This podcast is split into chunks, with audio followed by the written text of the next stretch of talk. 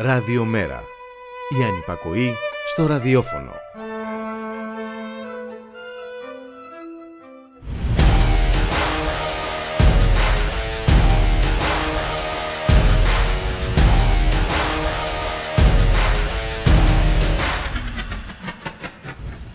Έχει ξεπεραστεί προπολού το όριο θύμησης παλαιών σκοτεινών εποχών. Είμαστε ακριβώς εδώ, σε σκοτεινές εποχές.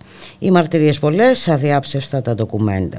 Και έρχονται να προσθεθούν εικόνες από την χθεσινή άγρια καταστολή κατά των ποριών ενάντια στο περιβαλλοντοκτόνο νομοσχέδιο και ενάντια στην απόρριψη του δικαίου αιτήματος αποφυλάκησης του Γιάννη Μιχαηλίδη, για να εμπεδώσουμε το αποφασίζομεν και διατάσσομεν τις δυνάμεις του νόμου και της τάξης να πράττουν κατά το δοκούν, γνωρίζοντας ότι δεν πρόκειται να δώσουν λογαριασμό σε κανέναν.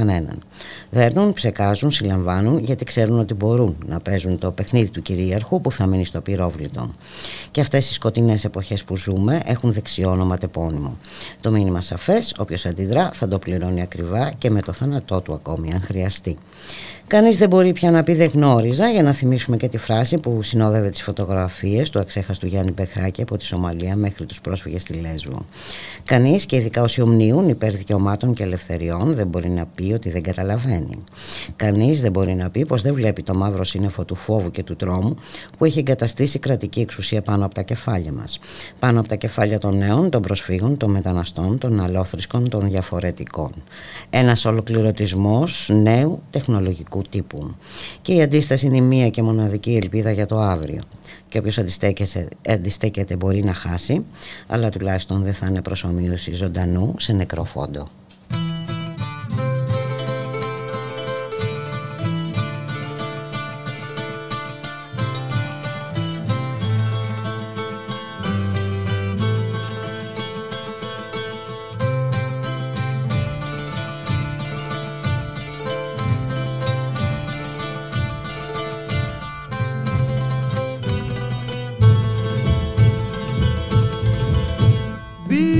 Στην πόλη οι οχθροί, τις πόρτες σπάσαν οι οχθροί και εμείς γελούσαμε στις γειτονιές την πρώτη μέρα. Μπήκαν στην πόλη οι οχθροί, αδέρφια πήραν οι οχθροί και εμείς κοιτούσαμε τις κοπελιές την άλλη μέρα. Μπήκαν στην πόλη οι οχθροί, φωτιά μας ρίξαν οι οχθροί και εμείς φωνάζαμε στα σκοτεινά την τρίτη μέρα. Μπήκαν στην πόλη οι οχθροί, σπαθιά κρατούσαν οι οχθροί και εμείς τα πήραμε για φυλαχτά την άλλη μέρα.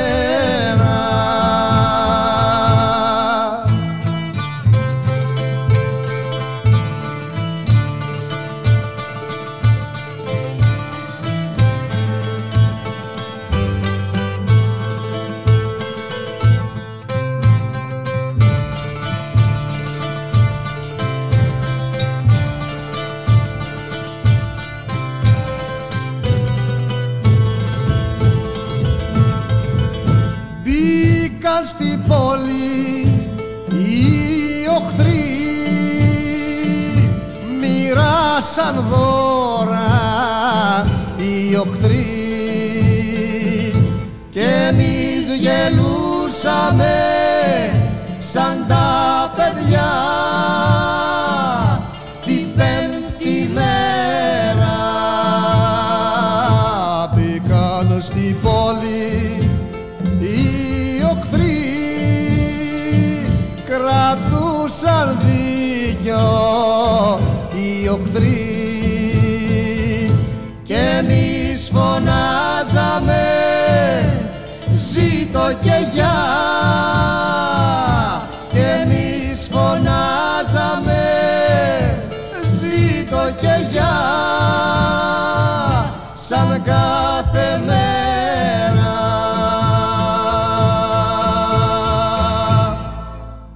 Καλό μεσημέρι φίλες και φίλοι, ακροάτριες και ακροατές. Είστε συντονισμένοι στο radiomera.gr, το στίγμα της μέρας, στον ήχο Γιώργος Νομικός, στην παραγωγή ο Γιώργης Χρήστου.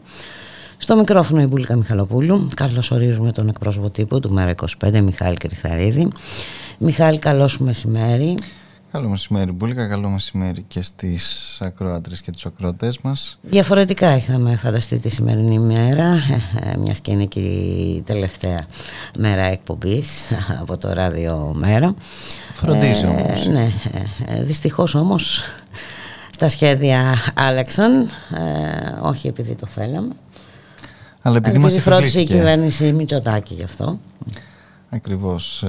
Μπούλικα, με ένα απίστευτο όργιο καταστολής χθες το βράδυ στο κέντρο της Αθήνας, με εικόνες οι οποίες πραγματικά θυμίζουν εμπόλεμη ζώνη, έτσι, με τους άντρες των ΜΑΤ να έχουν λυθεί πλήρως αφιονισμένους και μενόμενους, να κυνηγούν τον κόσμο, να τον δέρνουν, να το σέρνουν, ό,τι μπορείς να φανταστείς πραγματικά. Είδαμε εικόνα όπου έναν άνθρωπο που τον είχαν συλλάβει, τον είχαν δεμένο με τις χειροπέδες και παρόλα αυτά και γροθιά. Ναι, το βαράγανε.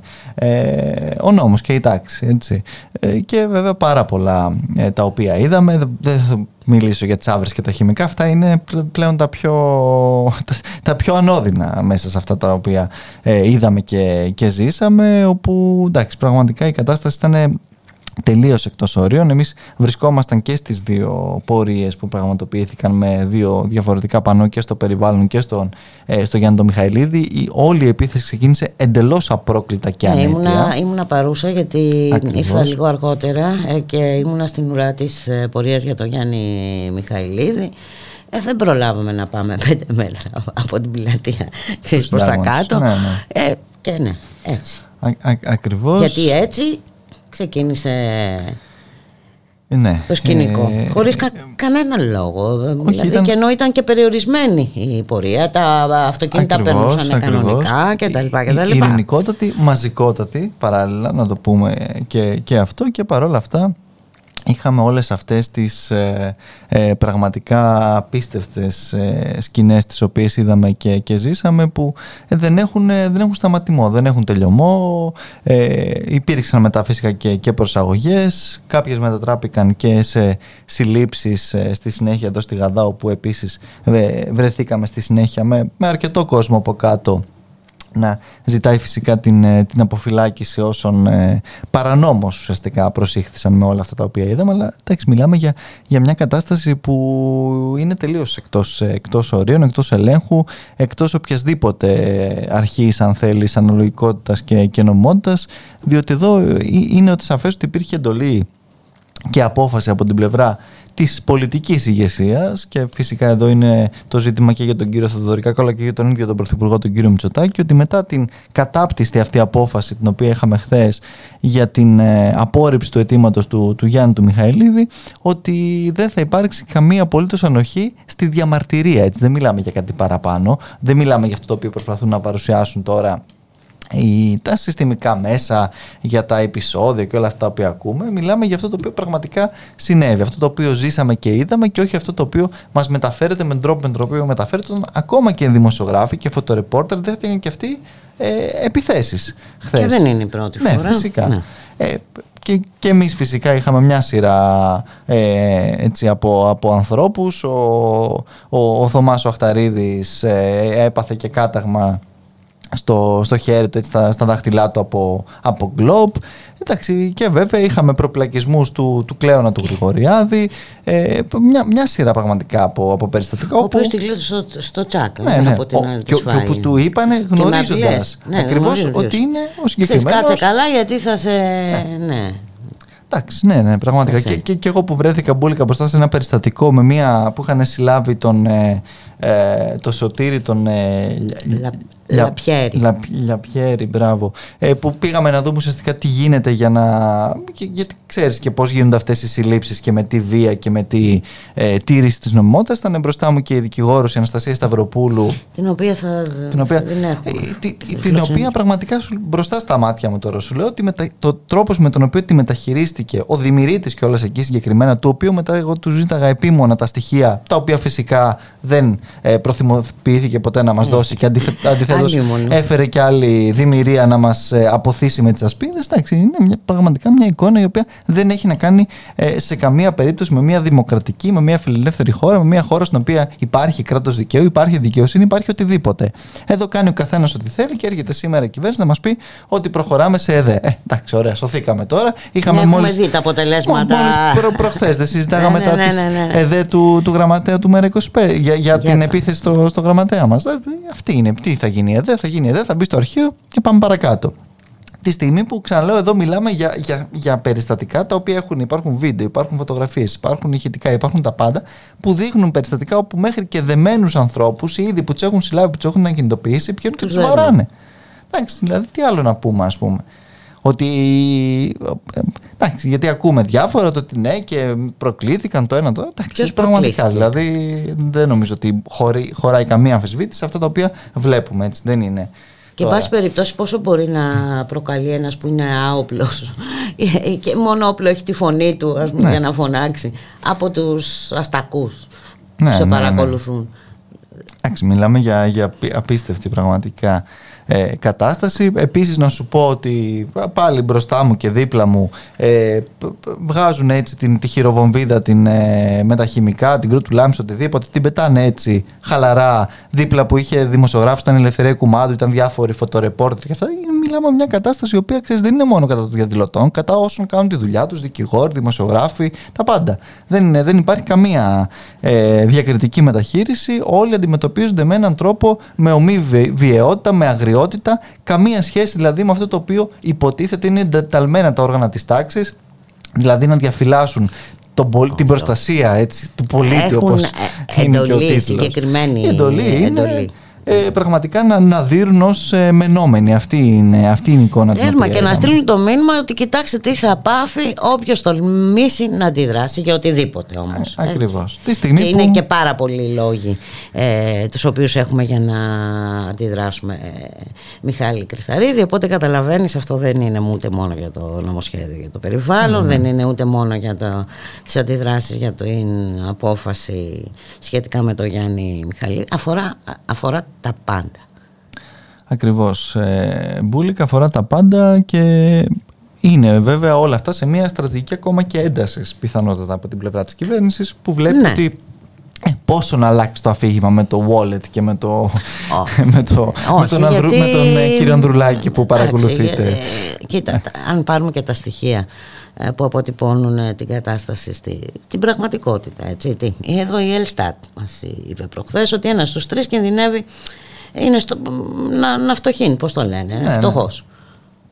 Είναι πραγματικά αυτή η πραγματικότητα, όσο και αν θέλουν να την εξοραίσουν, και μέσα σε όλα αυτά κανονικά συνεχίζουν δέροντας παράλληλα τον κόσμο να κάνουν τη δουλειά τους, να περνάνε εκτρώματα μέσα από τη Βουλή, να μην λογαριάζουν ούτε το Συμβούλιο της Επικρατείας ούτε το Συντάγμα ούτε κανέναν, τη στιγμή που μας λένε για την τήρηση των νόμων, για το σεβασμό των δικαστικών αποφάσεων και της κρίσης δικαιοσύνης. Ποια δικαιοσύνη? Την ίδια δικαιοσύνη χθες τη γράψαν στα παλαιότερα των υποδημάτων τους για να περάσουν αυτά τα οποία θέλουν οι δανειστές. Έτσι, για το νερό. Εντάξει, δηλαδή τώρα δεν μπορούμε να κοροϊδευόμαστε σε αυτό το επίπεδο. Αλλά εντάξει, προφανώς σήμερα θα δει ο κ. Μητσοτάκης στην Υπουργό των Εξωτερικών της Γερμανίας, οπότε θα πρέπει να δώσει τα διαπιστευτήριά του, να πει ότι πόσο καλά παιδιά είμαστε, τι καλά που τα κάνουμε όλα, ό,τι μας λένε συνεχίζουμε να το κάνουμε. Φαντάζομαι δεν θα πει και τίποτα για τις γερμανικές οφειλές, για τις απευθυνές. Εδώ γελάνε, ήταν καλό το αστείο αυτό, ναι. Πράγματι. Αλλά εντάξει, αυτή ξαναλέω είναι η κατάσταση και τη βλέπουμε σε όλα πραγματικά τα επίπεδα και τα μέτωπα. Και επειδή γνωρίζουν ότι η κατάσταση θα χειροτερέψει, φροντίζουν λοιπόν για να έχουν. Ναι, ακριβώς αυτό. Προετοιμάζονται. Μα ναι, εδώ οδηγούν ουσιαστικά τον 34χρονο απεργό πείνας στην εξόντωση. Το θάνατο. Είναι σαν να, αυτή τη στιγμή σαν να έχουν αποφασίσει τη θανατική του καταδίκη. Έτσι, δεν είναι κάτι άλλο αυτό το οποίο βλέπουμε.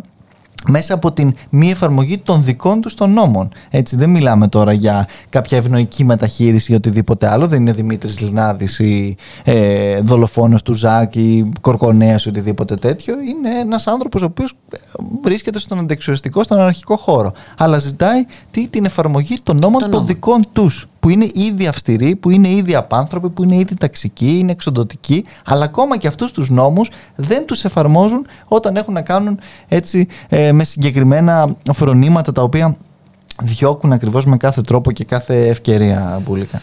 Εν τω μεταξύ γίνεται και μια πλειοδοσία στη χυδαιότητα.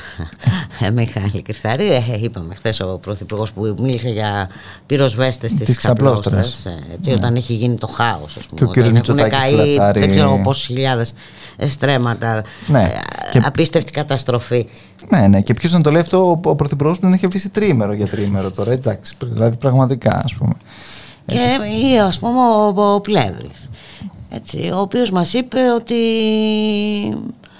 εντάξει, αφού το κύμα COVID έχει ήδη κορυφωθεί, δεν υπάρχει κανένα νόημα να φέρουμε κάποιο νέο μέτρο πίσω ή να πάρουμε κάποιο άλλο μέτρο. Ελπίζω τα ίδια να μας λέμε και το Σεπτέμβρη. Γιατί και τότε, άμα κορυφωθεί το κύμα, δεν θα έχει. Τι νόημα θα έχουν τα μέτρα.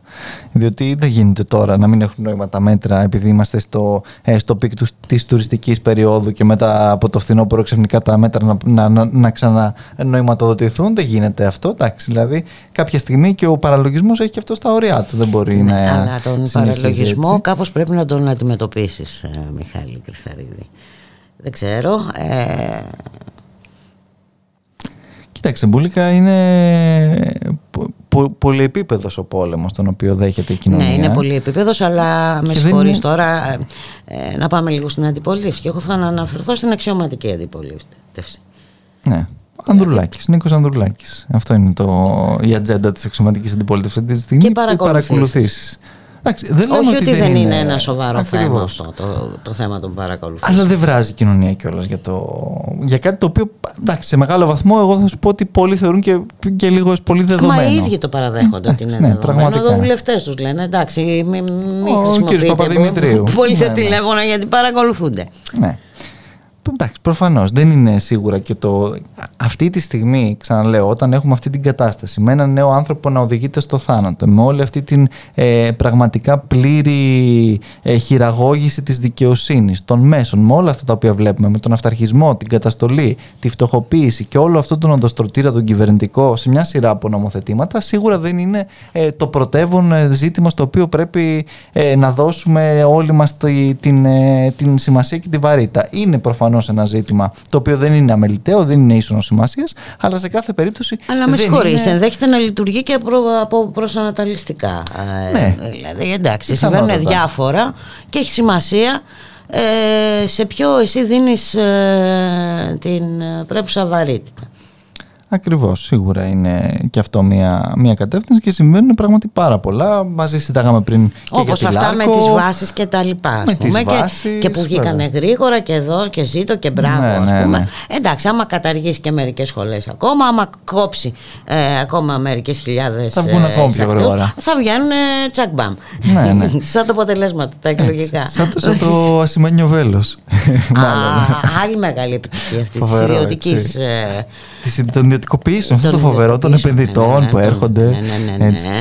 Είναι αυτά που ευτυχώς που ήρθαν για να μας μάθουν πώς είναι τα πράγματα, πώς πρέπει να είναι τα πράγματα. Ναι, ακριβώς. Κόλλησε πάλι χθες έξω από την Αθήνα, 2 ώρες, περίμενε ο κόσμος. Περίμενε ο κόσμος και ο κόσμος γύρισε πίσω και κανένας δεν του εξηγούσε και κανένας. Και μάλιστα τους είπαν ότι θα πάρουν, δεν θα πληρώσουν, θα δώσουν τα λεφτά του εισιτηρίου πίσω. Λες και αν είναι δυνατόν, ας πούμε, να πληρώναν και το εισιτήριο για ένα ταξίδι που δεν έχουν κάνει. Ναι. Εντάξει. Είναι τόσο γενναιόδορη της Hellenic Train πλέον, γιατί δεν είναι και τρένος Μάλιστα.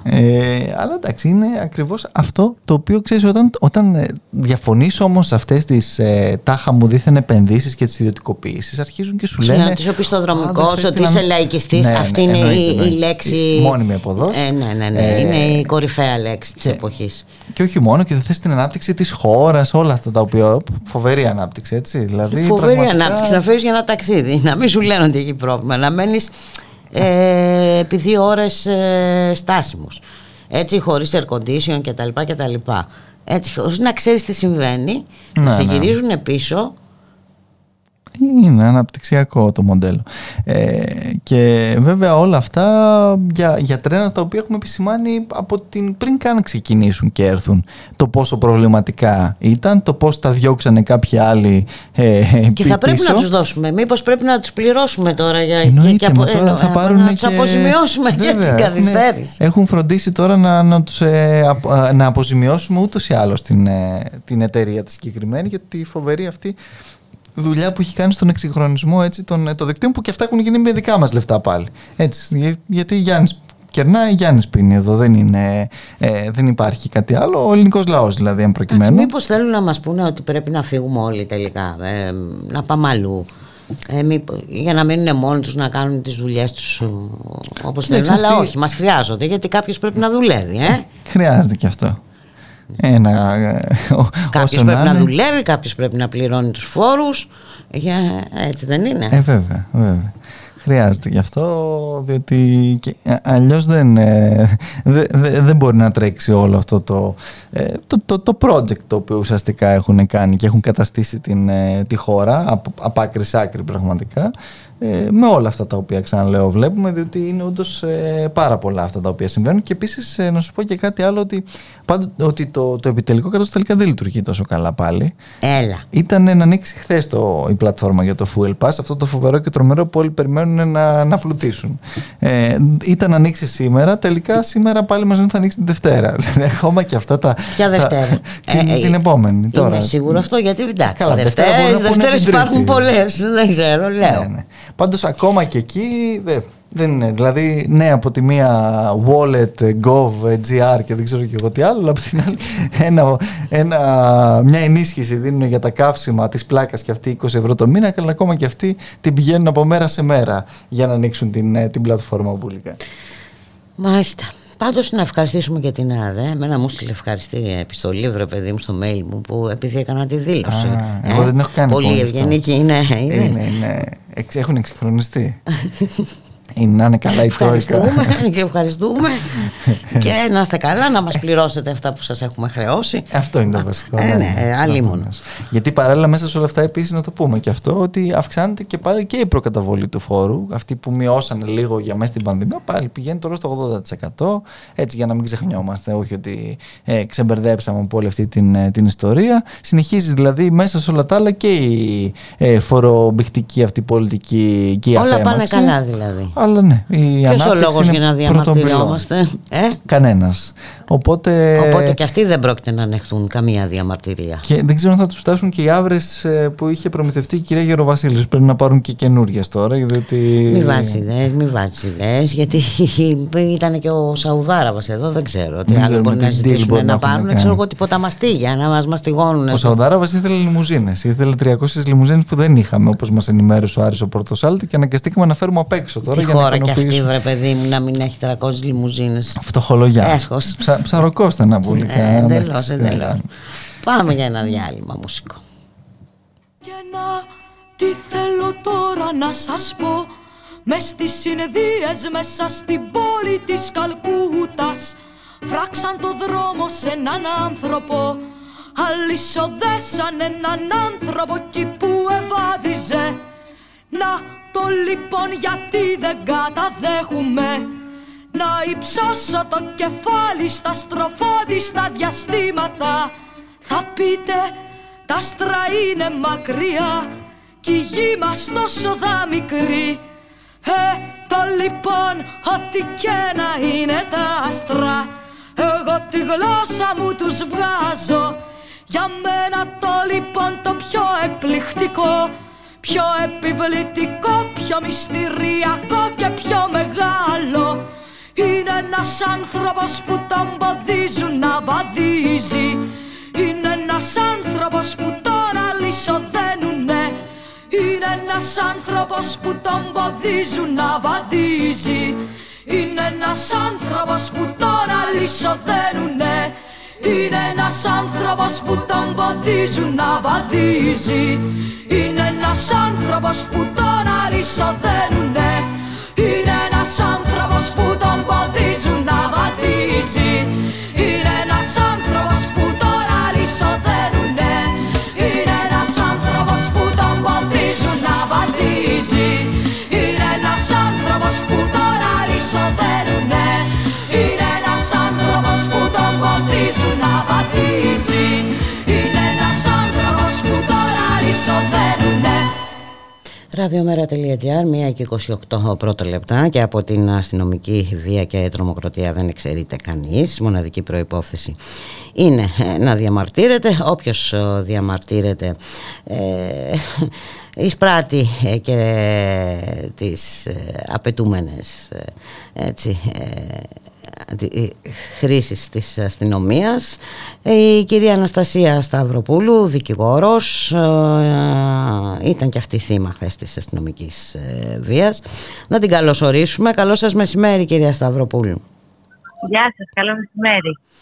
Λοιπόν, δεν εξαιρείται κανείς, έτσι, αρκεί να εμπεδοθεί σε όλους αυτό το κλίμα φόβου και τρόμου, έτσι, γιατί προφανώς αυτό το κλίμα θέλουν να εμπεδώσουν στην ελληνική κοινωνία. Όποιος διαμαρτύρεται και για οποιοδήποτε λόγο, ασχέτως αν είναι δικηγόρος, ασχέτως αν είναι νέος, ασχέτως αν είναι βουλευτής, έτσι δεν είναι? Έτσι είναι. Εχθές το μέγεθος και η κλίμακα της αστυνομικής καταστολής στη διαδήλωση αυτές έδειξαν αυτό το πράγμα. Υπήρχε μια ξεκάθαρη απόφαση της αστυνομίας να διαλυθεί η πορεία στα εξτρέμ συνετέθη από την αρχή, και με το που βγήκε στον δρόμο ξεκίνησε μια επίθεση. Πραγματικά δεν συνέβη τίποτα, η παραμικρή αφορμή. Πολύ μεγάλης κλίμακας. Ξυλοδαρμοί διαδηλωτών παντού. Χημικά ασύστολη ρήψη, και βέβαια η άβρα του νερού δεν εξαιρέθηκε. Δηλαδή υπήρχε μια απόφαση να διαλυθεί πορεία χωρίς καν να υπάρχει κάποιο δίκτυο, ούτε καν απαγόρευση δεν υπήρχε. Δηλαδή ούτε τα προσκύματα δεν υπήρχε. Ναι, επειδή ήμουν παρούσα, ούτε καν η κυκλοφορία δεν είχε. Των αυτοκινήτων δεν είχε σταματήσει, έτσι.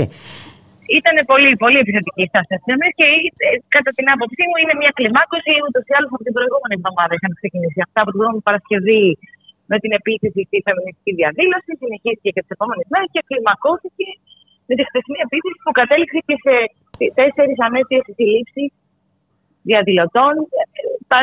Αυτή τη στιγμή περνάνε αυτόφορο. Μεταξύ αυτών είναι και ο Δημοτικός Σύμβουλος του Χαλανδρίου, Σωτήρης Λαπιέρη. Και οποίος... άλλοι διαδηλωτές που εντελώς ανέτεια. Εγώ ήμουν και παρούσα, δηλαδή ήμουν μπροστά στη σύλληψη του Δημοτικού Συμβούλου. Και ήταν απλά διαμαρτυρήθηκε και είπε γιατί χτυπάτε. Μάλιστα.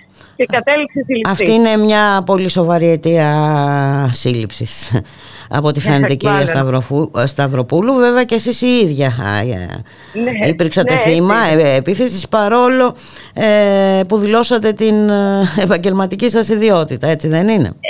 Αυτός μάλλον ήταν ο λόγος, εγώ αυτό αντελήφθη. Ουσιαστικά οι επιθέσεις σε βάρος μου έγιναν σε 5-6 φάσεις με τη χρήση κλόπ από αστυνομικούς.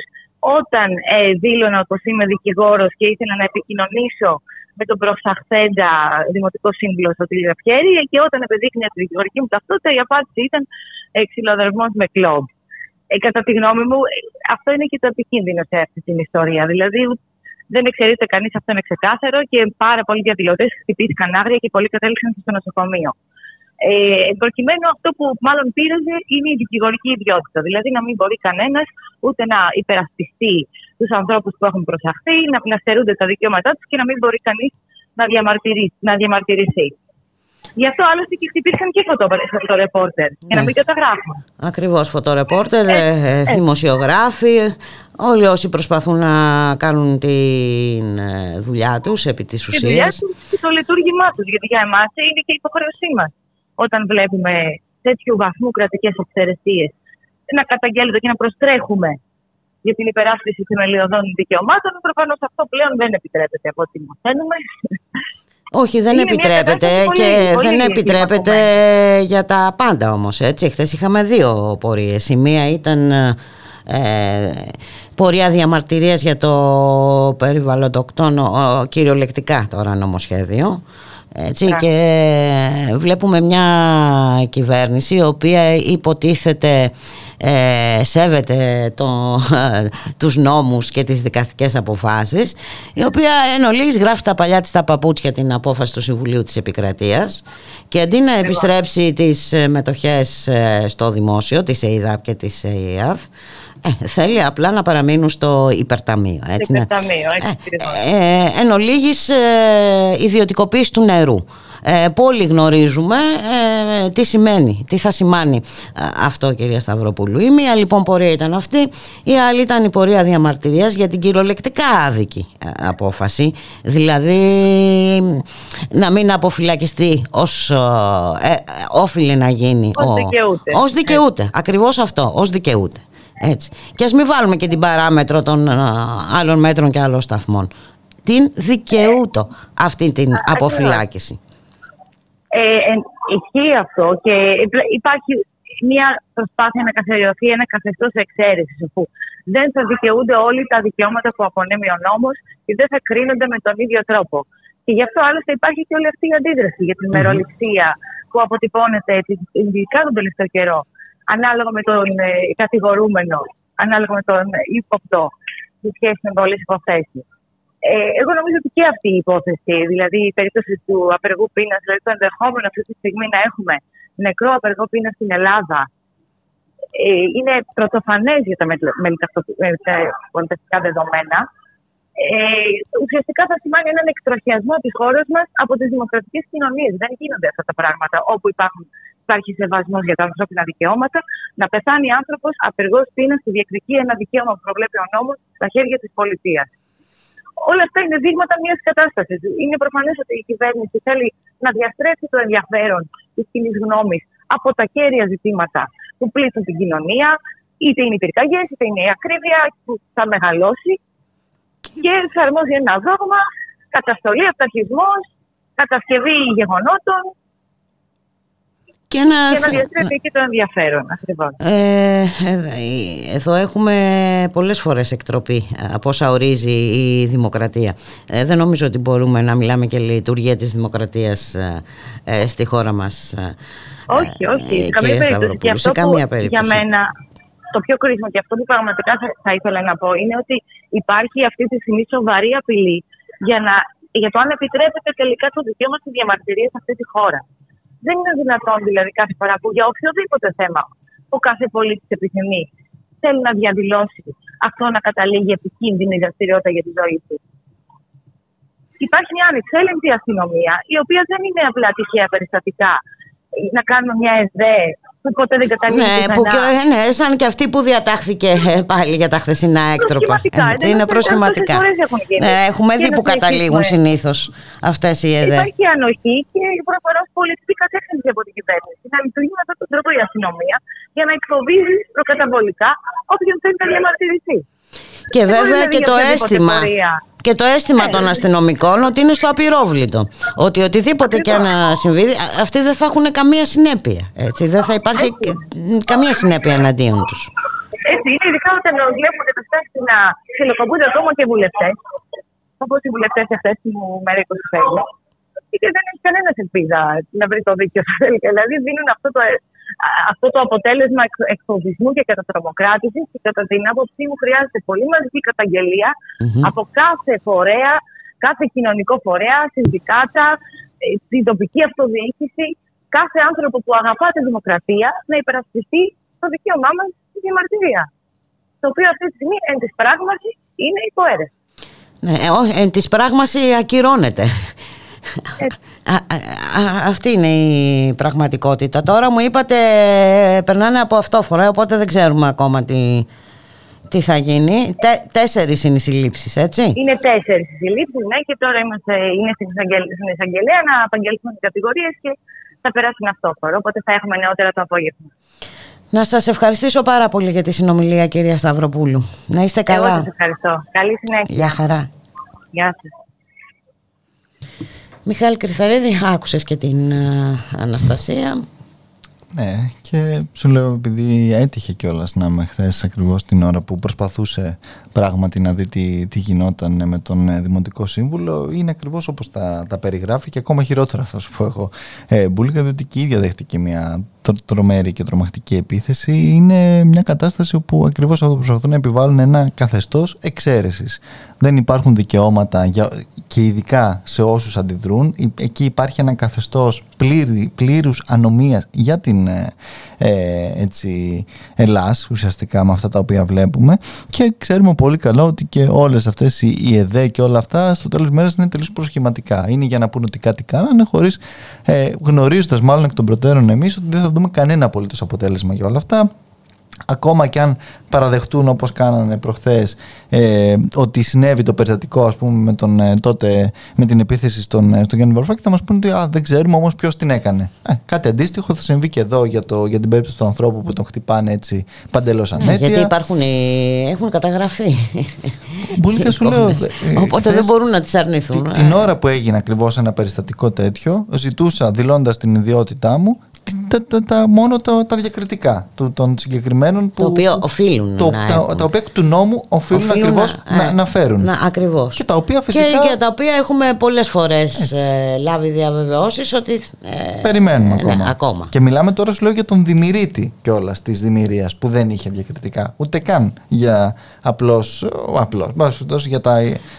για τους ματατζίδες της Δημιρίας. Αυτή είναι η κατάσταση, και άντε μετά να αποδείξεις και να βρεις το δίκιο σου.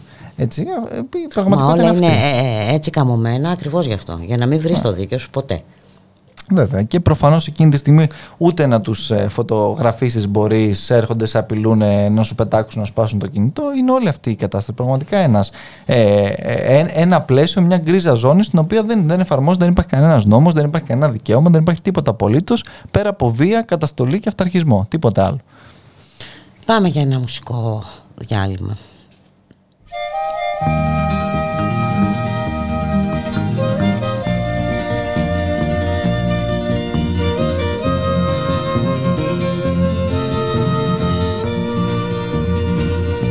Δεν έχω γράψει ποίηματα, δεν έχω γράψει ποίηματα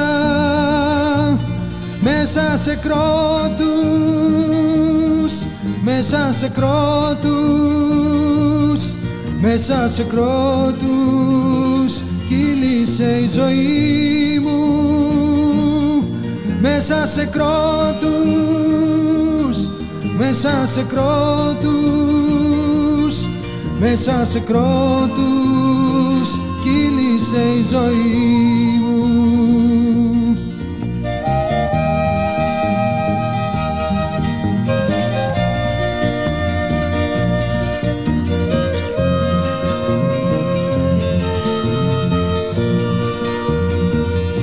Την μια ημέρα έτρεμα, την άλλη ανατρίχιαζα, μέσα στο φόβο, μέσα στο φόβο, μέσα στο φόβο πέρασε η ζωή μου, μέσα στο φόβο, μέσα στο φόβο, μέσα στο φόβο πέρασε η ζωή μου.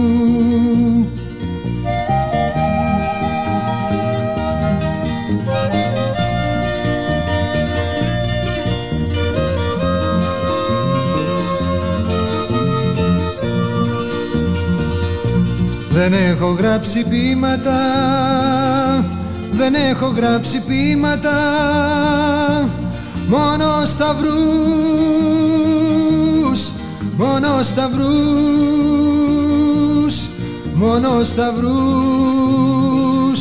σε μνήματα καρφώνω, μόνο σταυρούς, μόνο σταυρούς, μόνο σταυρούς σε μνήματα καρφώνω.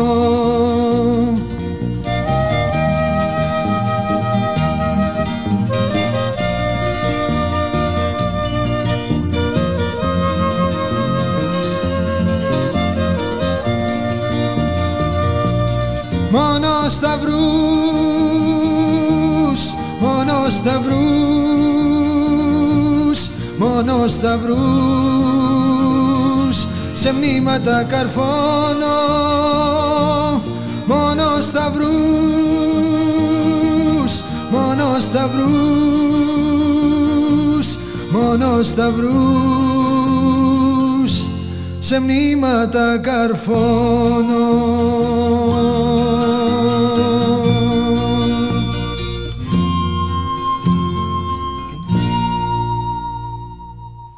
Ποιήση Μίλ του Σαχτούρη, ενός από τους σημαντικότερους Έλληνες ποιητές της μεταπολεμικής γενιάς. Γεννήθηκε μια μέρα σαν κι αυτή το 1919. Να πάμε στην ομορφή μας Ευρώπη. Περίεργα ξεκινάς πουλικά. Γιατί.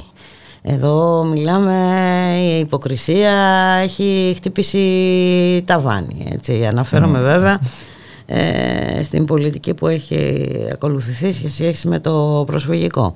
Είχαμε και χθες αποκάλυψη. Της αποκάλυψης από το Σπίνκελ και της Μοντ, της κρυμμένης έκθεσης Ευρωπαϊκής Υπηρεσίας Καταπολέμησης Απάτης, που αποδεικνύει και επισήμως πλέον το συγκροτημένο σχέδιο συγκάλυψης από τη Frontex για τις συστηματικές και παράνομες επαναπροωθήσεις μεταναστών και προσφύγων από τις ελληνικές αρχές. Ξέρεις, πλέον έχουμε φτάσει. Και όχι μόνο γνώριζε, αλλά χρηματοδοτούσε κιόλας τώρα για να μην κοροϊδευόμαστε, έτσι, για να... Γιατί μας δουλεύουν με κάτι κροκοδίλια δάκρυα, με κάτι είναι σου λέω πραγματικά πλέον η κατάσταση. Έχουμε φτάσει σε ένα σημείο να έχουμε τόσα στοιχεία, τόσες έρευνες, τόσες μελέτες, τόσα δημοσιογραφικά δεδομένα, τόσα βίντεο, οπτικοακουστικό υλικό, τα πάντα, και να έχουμε μια μόνιμη άρνηση της πραγματικότητας, της τραγικής αυτής πραγματικότητας που συμβαίνει στα σύνορά μας. Και όλα αυτά βέβαια, να σου πω μπόλικα, με τις ευλογίες ουσιαστικά της ευρωπαϊκής ηγεσίας, είναι σαφές, με μια κατάπτυστη για μας συμφωνία μεταξύ Ευρωπαϊκής Ένωσης και Τουρκίας, την κοινή δήλωση αυτή την περιβόητη της Γερμανίας-Τουρκίας, που μετά έγινε Ευρωπαϊκής Ένωσης και μετά αγκαλιάστηκε και από τις ελληνικές κυβερνήσεις, που ουσιαστικά νομοποιεί όλη αυτή την κατάσταση, η οποία μπόλικα κατάσταση δεν επιτρέπει σε κανέναν μας να θέτει μετά το ζήτημα του διεθνούς δικαίου για τον οποιονδήποτε, όταν η χώρα μας αυτή τη στιγμή πρωτοστατεί δυστυχώς, έτσι, σε όλη αυτή την κατάσταση που συμβαίνει στο Αιγαίο, στον Εύρο, στα σύνορά μας, με την πλήρη καταπάτηση ακριβώς του διεθνούς δικαίου, του διεθνούς ανθρωπιστικού δικαίου, του δικαίου για το άσυλο, έτσι, και τους πρόσφυγες, με όλα αυτά τα οποία καθημερινά συμβαίνουν, τα οποία είναι τεράστια, έτσι, εγκλήματα για τα οποία δεν... κανένας δεν θα λογοδοτήσει. Αντιθέτως βλέπουμε ότι έχουν φροντίσει με μια σειρά από διατάξεις να ελέγχουν οι ίδιοι τα εγκλήματά τους και παράλληλα να βαφτίζουν οτιδήποτε αποκαλύπτει ως τουρκική προπαγάνδα, και έτσι πραγματικά δεν υπάρχει δυστυχώς και σε αυτό το πεδίο καμία προοπτική, παρά τις τεράστιες προσπάθειες που κάνουν οι οργανώσεις, παρά ακόμα και τις για τα μάτια του κόσμου διακηρύξεις από την πλευρά της Επιτρόπου, της Ευρωπαϊκής Ένωσης, από όλα αυτά τα οποία ακούμε, βλέπουμε ότι ωστόσο συνεχίζει κανονικά ο κύριος Μητσοτάκης. Νομίζω ότι είναι χαρακτηριστική η απάντηση που έδωσε η αρμόδια εκπρόσωπος της Επιτροπής της Κομισιόν, η κυρία Νίτα Χίπερ, όταν ρωτήθηκε για τις τρομακτικές αυτές αποκαλύψεις. Είπε αμήχανα ότι η Κομισιόν έχει στενή συνεργασία με τις ελληνικές αρχές για τις επαναπροωθήσεις, υπογραμμίζοντας ότι η εθνική διοίκηση και οι δικαστικές αρχές έχουν την άμεση ευθύνη να διασφαλίσουν την προστασία των θεμελιωδών δικαιωμάτων. Δηλαδή, εντάξει, η μπάλα στην εξέδρα, άλλα λόγια να αγαπιόμαστε. Δηλαδή, τι μας λέει.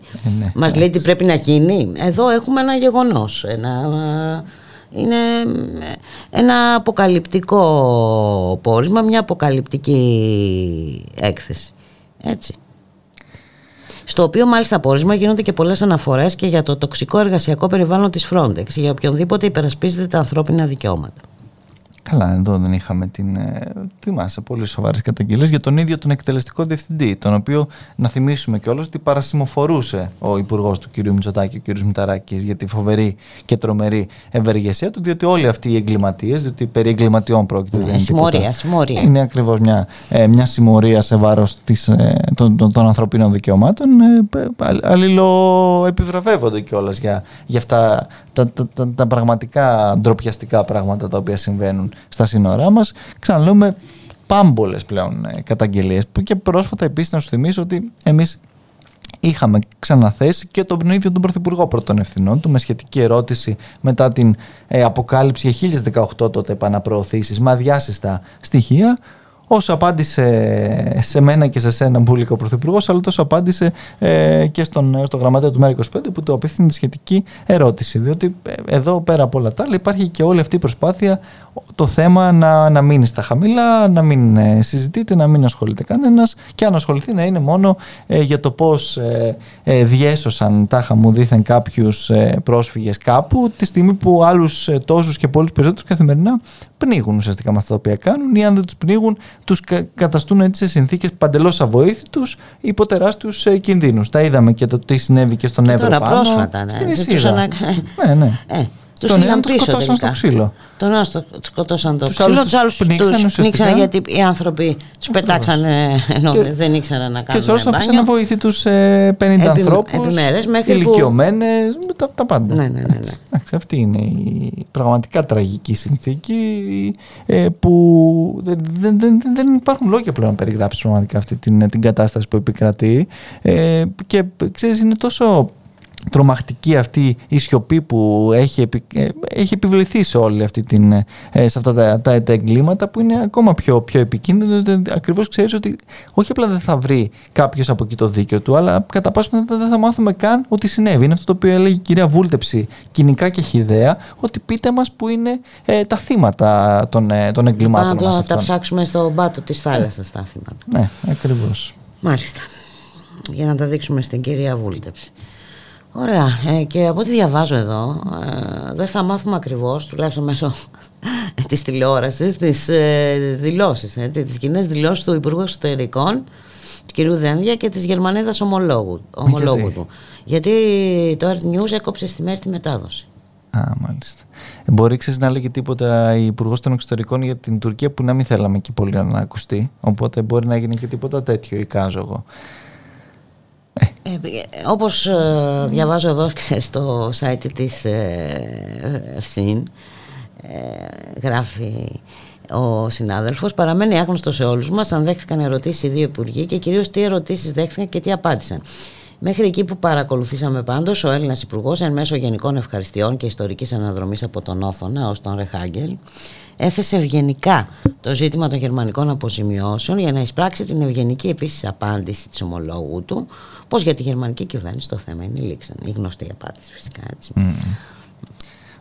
Μετά από εκεί κόπηκε η μετάδοση. Κοίταξε, αφού το ψιθύρισε κιόλας, τι να πω. Είναι και αυτό ένα βήμα. Αλλά εντάξει, προφανώς η απάντηση είναι γνωστή. Βέβαια, η ίδια η κυρία Μπέρμποκ άλλα έλεγε και προεκλογικά και γενικότερα στην πολιτική της πορεία. Αλλά τώρα που μας ενημερώνεται. Τώρα είναι υπουργός. Ναι. Είναι διαφορετικά τα πράγματα στην εξουσία. Αυτό. Ναι. Έτσι πάνε συνήθως τα πράγματα και βέβαια έχουμε δει γενικά όλη την στάση, αν και προέρχεται υποτίθεται από το κόμμα των Πρασίνων, και στον πόλεμο τώρα στην Ουκρανία και γενικότερα σε όλα όσα συμβαίνουν. Γίνεται πόλεμος. Δεν το έχω κάνει. Δεν είχα καταλάβει ότι συνεχίζεται. Ναι. Συνεχίζεται τουλάχιστον από όσο ξέρουμε. Αντίθετη ενημέρωση δεν έχουμε τουλάχιστον, όχι ότι έχουμε και γενικότερη ενημέρωση και για αυτό το ζήτημα. Θα μάθουμε, ξέρεις, Μπούλικα, μπορεί να φύγει η Υπουργός των Εξωτερικών της Γερμανίας και να μάθουμε μετά από την ίδια κάποια στιγμή ότι θα στείλουμε και άλλο εξοπλισμό. Ξέρεις, δεν αποκλείεται. Συμβαίνουν αυτά, δεν θα είναι η πρώτη φορά. Πάντως στη Γερμανία ετοιμάζονται για σκληρά μέτρα, έτσι, λόγω της ενεργειακής κρίσης. Έκτακτης φορά θα πληρώσουν οι Γερμανοί και μάλιστα στο Ανόβερο λαμβάνονται και μέτρα, έτσι. Τέλος το ζεστό νερό σε δημόσιες θερμαινόμενες πισίνες, Από 1η Οκτωβρίου ως 31 Μαρτίου αθλητικά κέντρα και γυμναστήρια θα είναι χωρίς ζεστό νερό, κλειστά θα παραμείνουν τα συντριβάνια, στόπ θα μπει και στο φωτισμό των δημοσίων κτηρίων. Και είμαστε ακόμα στην αρχή. Ναι. Την αλληλεγγύη μας, τη συμπαράστασή μας, τη συμπάθειά μας. Να τους στείλουμε τίποτα λάμπες, τίποτα. Κάτι θα φροντίσει ο Πρωθυπουργός, δεν υπάρχει περίπτωση. Αλλά... Λεφτά υπάρχουν εξάλλου. Για τους δανειστές μας πάντα. Βέβαια. Οπότε, κοίταξε, με αυτές τις συνθήκες που περιγράφεις, είναι και λογικό να είναι και λήξαν το ζήτημα των γερμανικών αποζημιώσεων τώρα σε αυτή την κατάσταση. Πού να βρουν οι άνθρωποι. Έλατε. Εντάξει, βέβαια, 100 δισεκατομμύρια για να επανεξοπλιστούν έχουν. Έτσι, γιατί είναι και αυτό το ζήτημα. Εντάξει, είναι ανάλογα τώρα. Για να επαναεξοπλιστούν, γιατί υπάρχει και απειλή του Πούτιν. Σωστά, παιδάκι μου. Ναι. Είναι εντάξει, εύλογο. Εύλογος ο κίνδυνος, λοιπόν, οπότε τους καταλαβαίνουμε. Συμπάσχουμε γενικά αυτή την περίοδο με τη Γερμανία, διότι πραγματικά είναι και αυτή η οποία σε μεγάλο βαθμό βιώνει. Γι' αυτό θέλουμε να πάρει, πληρώνουμε εμείς αέριο, να της το στέλνουμε το αέριο, ή τι να κάνουμε, να δίνουμε για να πρέπει να βρει μια λύση ο Πρωθυπουργός. Εξάλλου, εντάξει, από αυτόν περιμένουν και στην Ευρωπαϊκή Ένωση να λύσει τα προβλήματα αυτά. Έχει πάρει πάρα πολλές πρωτοβουλίες, πολλές φορές μας το έχει πει, πώς έχει οδηγήσει και όλα σε μια σειρά αποφάσεις. Δεν ξέρω τι επίπτωση είχαν και τι αποτέλεσμα στον κόσμο, διότι εμείς δεν έχουμε δει κάτι. Τα λέγαμε και πριν, μέχρι και το Fuel Pass από Δευτέρα θα ανοίξει η μπουλίκα. Εντάξει, αναβάλλετε κι εσείς λίγο ακόμη τις διακοπές σας. Ναι. Εντάξει, τώρα έτσι κι αλλιώς. Τι είστε, τίποτα εξαρτημένοι από τα επιδόματα ή τίποτα εξαρτημένοι από τους μισθούς. Έτσι, ακριβώς. Σωστό και αυτό. Δεν είμαστε. Λοιπόν, σήμερα τα είπαμε λίγο παραπάνω. Έτσι, καθότι τελευταία μέρα, νομίζω έπρεπε. Ναι. Αν και δεν είχαμε και τίποτα ευχάριστο να πούμε, δυστυχώς. Καλύτερα να μην λέγαμε τίποτα, δηλαδή. Να παίζαμε μουσικίλες καλύτερα. Τι να κάνουμε, πολύ και πραγματικά. Εντάξει, θα δούμε τώρα, διότι και το απόγευμα σήμερα πάλι στις 7 έχει προγραμματισμένες συγκεντρώσεις. Εδώ στην Αθήνα στο Μοναστηράκι, στη Θεσσαλονίκη στην Καμάρα και αλλού από ό,τι μαθαίνω και βλέπω. Φυσικά για την απεργία πείνας του Γιάννη του Μιχαηλίδη. Ας ελπίσουμε ότι κάτι θα γίνει, κάτι θα αλλάξει από αυτή την στάση την οποία βλέπουμε και ότι δεν θα οδηγηθεί αυτός ο άνθρωπος έτσι, σε αυτόν τον βασανιστικό και μαρτυρικό θάνατο. Και όσοι είναι κοντά τους ή βρίσκονται κοντά του πρέπει να τον πείσουν ότι η ζωή έχει μεγαλύτερη αξία. Έτσι κι αλλιώς κάποια στιγμή και βάση δεν θα μπορούν να το κρατήσουν επάνω στη φυλακή έτσι κι αλλιώς όσο και να το θέλουν. Οπότε αυτό. Είναι καλύτερο να δίνεις τις μάχες ζωντανός. Έτσι, νομίζω και εντάξει και ο Δημήτρης ο Κουφοντίνας τότε στο τέλος είχε πάρει και αυτός αυτή την απόφαση και νομίζω ότι είναι πραγματικά και η ορθότερη μπουλίκα. Εντάξει, έχει δώσει μια τεράστια μάχη, είναι 68 μέρες κάνει απεργία πείνας. Είναι 68 μέρες, εντάξει, είναι πάρα πολλές μέρες, είπαμε. Να σε ευχαριστήσω πάρα πολύ, Μιχάλη Κριθαρίδη. Να περάσεις καλά όσο γίνεται. Όλοι ελπίζω όσο μπορούν και όσο θα μας αφήσουν. Να ξεφύγουμε λιγάκι όσο μας αφήσουν αυτά ακριβώς που λες. Και από κατά τα τέλη Αυγούστου κάπου εκεί θα τα πούμε, ναι. Να πω πάντως κλείνοντας κιόλας να διαφημίσω κάτι ακόμα, ότι τη Δευτέρα όσοι θα βρίσκονται, όσοι τυχόν θα βρίσκονται στη Θεσσαλονίκη, θα έχουμε μια πολύ ωραία συζήτηση και εκδήλωση και συναυλία κιόλας με τον Δημήτρη τον Ζερβουδάκη κιόλας παράλληλα, έτσι πολύ όμορφη στο Αγγελοχώρι, στο σπίτι του φύλακα της Αλικής, στις 7.30 το απόγευμα. Όσες και όσοι είναι εκεί θα κάνουμε και μια κουβέντα έτσι και για την ακρίβεια και για όλα όσα συμβαίνουν. Θα έχει έτσι και πιο χαρακτήρα μουσικό και εορταστικό, οπότε θα τα πούμε και εκεί. Να περάσετε καλά, να περάσετε όμορφα. Για χαρά.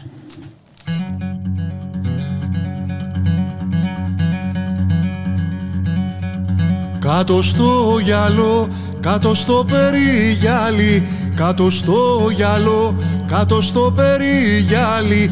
Κορίνα, Κορίνα αγαπώ, Κορίνα, Κορίνα αγαπώ.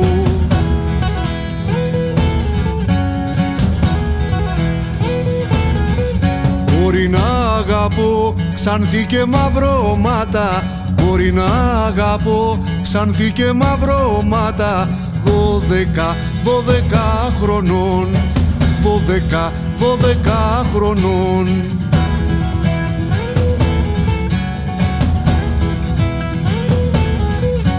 12 χρονών κι ο ήλιος δεν την είδε.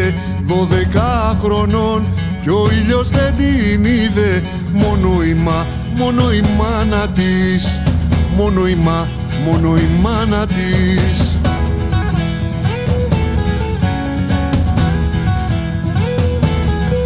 Μόνο η μάνα της, κανέλα τη φωνάζει. Μόνο η μάνα της, κανέλας τη φωνάζει. Κανελό, κανελόριζα.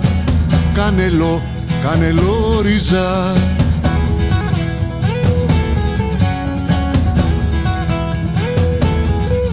Κανελόριζα και άνθος της κανέλας. Κανελόριζα και άνθος της κανέλας. Φούντα της, φούντα της μιλιάς. Φούντα της, φούντα της μιλιάς.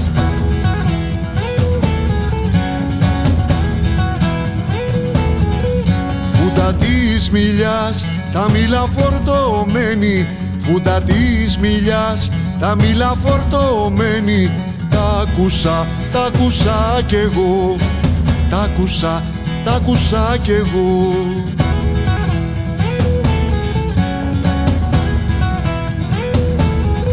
Την ακούσα κι εγώ, πήγα να κόψω μήλα. Την ακούσα κι εγώ, πήγα να κόψω μήλα.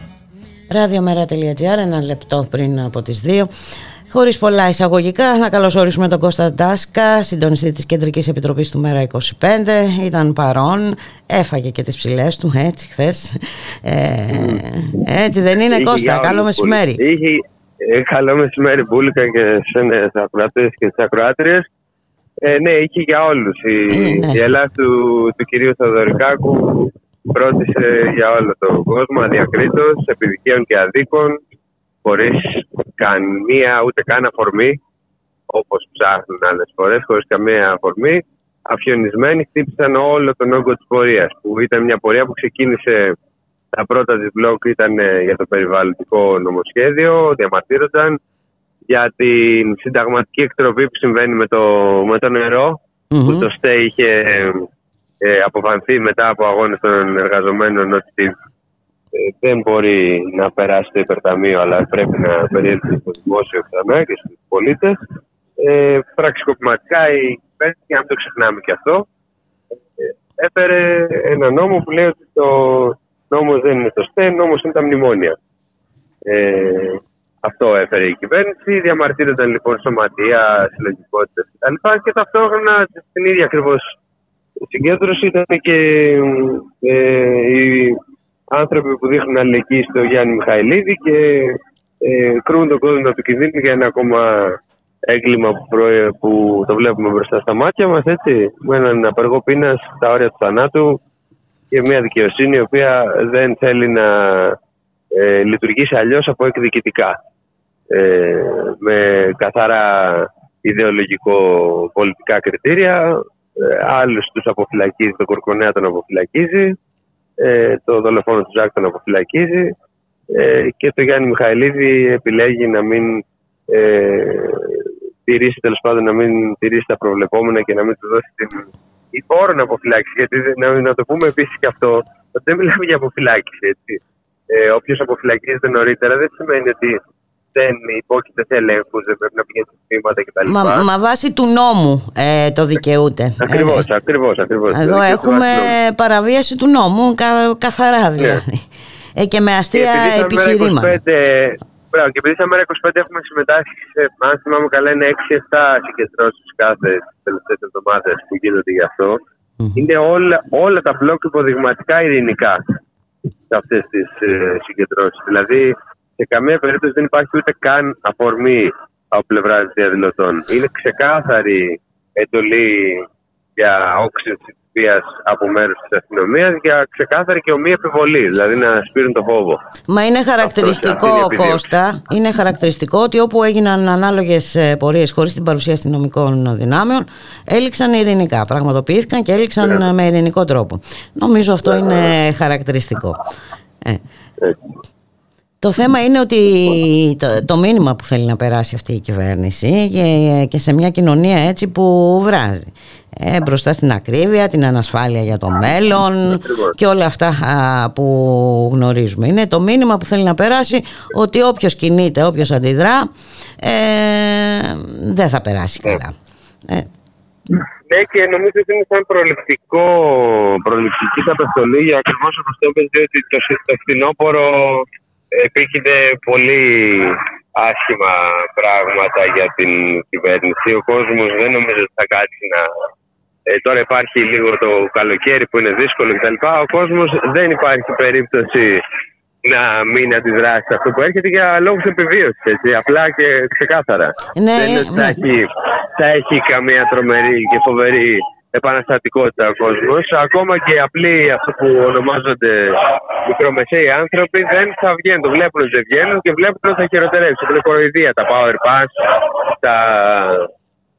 τα πάσα τέλος πάντων και αυτές οι κοροϊδίες για οτιδήποτε οικονομικό πρόβλημα υπάρχει.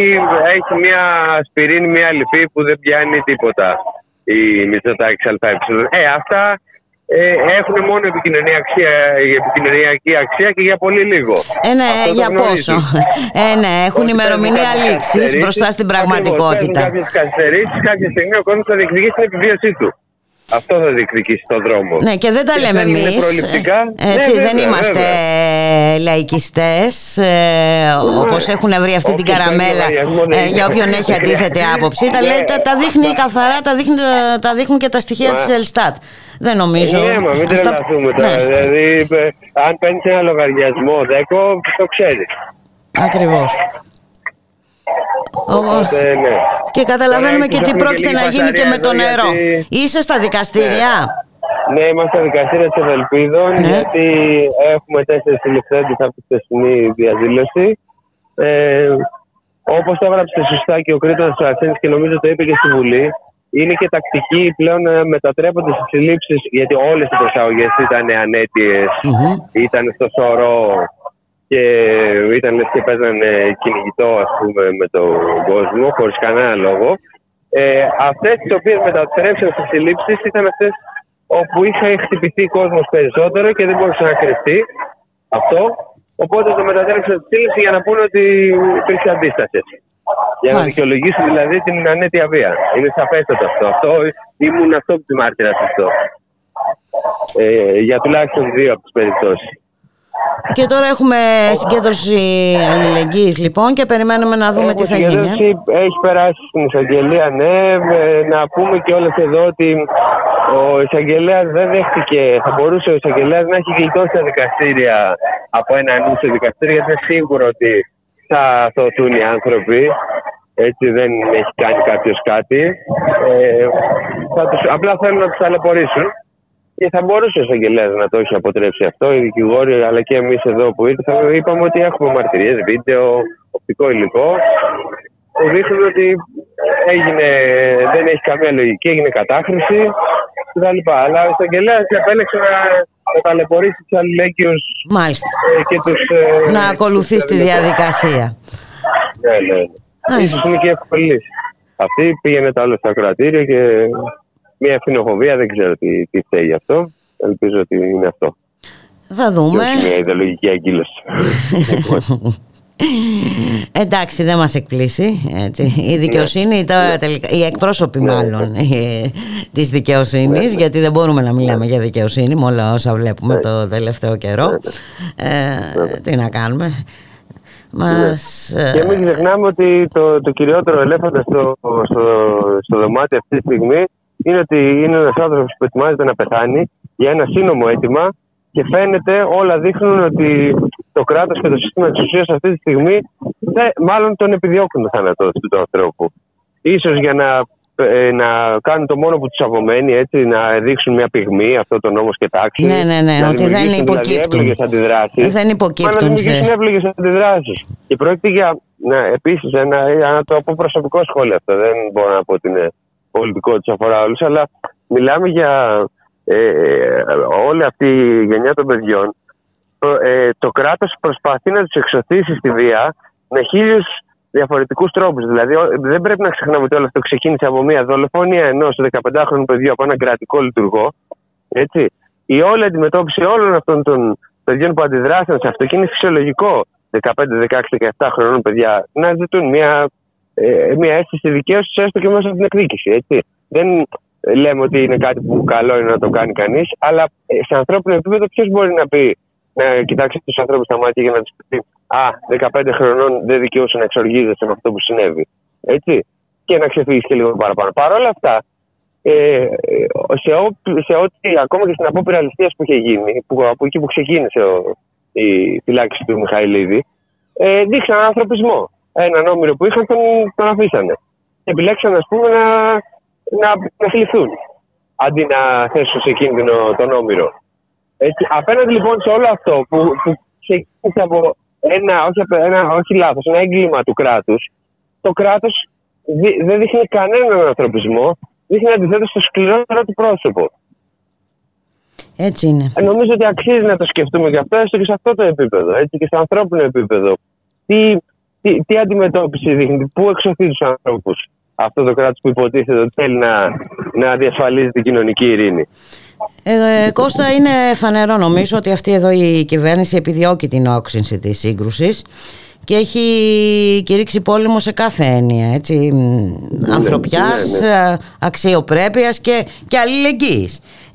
Εδώ καταδικαζόμαστε και για την αλληλεγγύη που εκφράζουμε. Και η κυρία Πρόεδρος, που είναι η μόνη που νομίζω αυτή τη στιγμή έχει κάποια δυνατότητα, θα είχε κάποια δυνατότητα να κάνει κάποια παρέμβαση, γιατί όλα τα άλλα νομικά έχουν σταματήσει, να μπορούν να υπάρξουν μετά την απόφαση. Δεν νομίζω ότι μετά τις δηλώσεις της τις πρόσφατες μπορούμε να περιμένουμε κάτι, Κώστα Τάσκα. Ακριβώς. Επέλεξε ένα ρόλο να επικυρώνει αυτή την πολιτική, να την αγκαλιάσει εντελώς. Και δεν επέλεξε το ρόλο που υποτίθεται ότι επιφυλάσσει το Σύνταγμα να είναι. Ναι, δεν είδαμε να επιπλήττει όμως την κυβέρνηση, γιατί δεν σέβεται τη δικαστική απόφαση, έτσι, όπως αυτή του Συμβουλίου της Επικρατείας ό,τι αφορά το νερό. Εκεί έχουμε σιωπή, κοφαντική σιωπή. Οπότε νομίζω και ότι οποιασδήποτε κλήσεις απέναντί της δεν θα έχουν κανένα αποτέλεσμα. Αυτή είναι προσωπική μου άποψη. Έχει επιλέξει στρατόπεδο, για μένα είναι σαφές αυτό. Να σε ευχαριστήσω. Εμείς οφείλουμε βέβαια να το λέμε. Ναι, φυσικά. Στην τελευταία στιγμή να κάνουμε οτιδήποτε μπορούμε γιατί... οτιδήποτε μπορούμε και ό,τι συμβολίζει αυτή δηλαδή, έτσι. Και κυρίως κοίτα, πιστεύω ότι όσοι είναι κοντά στον Γιάννη πρέπει να τον πείσουν να σταματήσει, γιατί δεν αξίζει να τους χαρίσει τη ζωή του. Αυτό. Συμφωνώ, αλλά... υπάρχει και το αλλά, έτσι, ότι ναι, πάντα υπάρχει. Σε θεωρητικό επίπεδο εμείς δεν μπορούμε να το πούμε, αλλά... Πάντα υπάρχει το αλλά. Εμείς το μόνο που μπορούμε να κάνουμε είναι να συνεχίσουμε να δείχνουμε την αλληλεγγύη μας και να διαμαρτυρόμαστε. Αυτό. Να σε ευχαριστήσω πάρα πολύ. Ευχαριστώ και εγώ πολύ. Να σε καλά, Κώστα. Γεια χαρά. Γεια σας.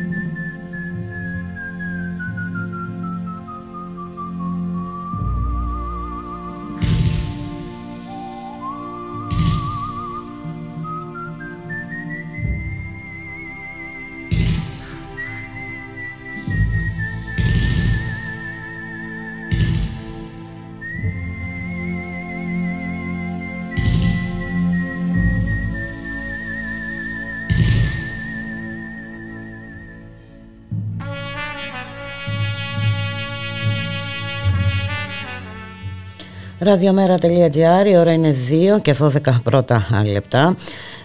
Μεταξύ των 4 συλληφθέντων και ο Σωτήρης Λαπιέρης, δημοτικός σύμβουλος Χαλανδρίου και μέλος του Διοικητικού Συμβουλίου του Συλλόγου εργαζομένων στο Συνήγορο του Πολίτη.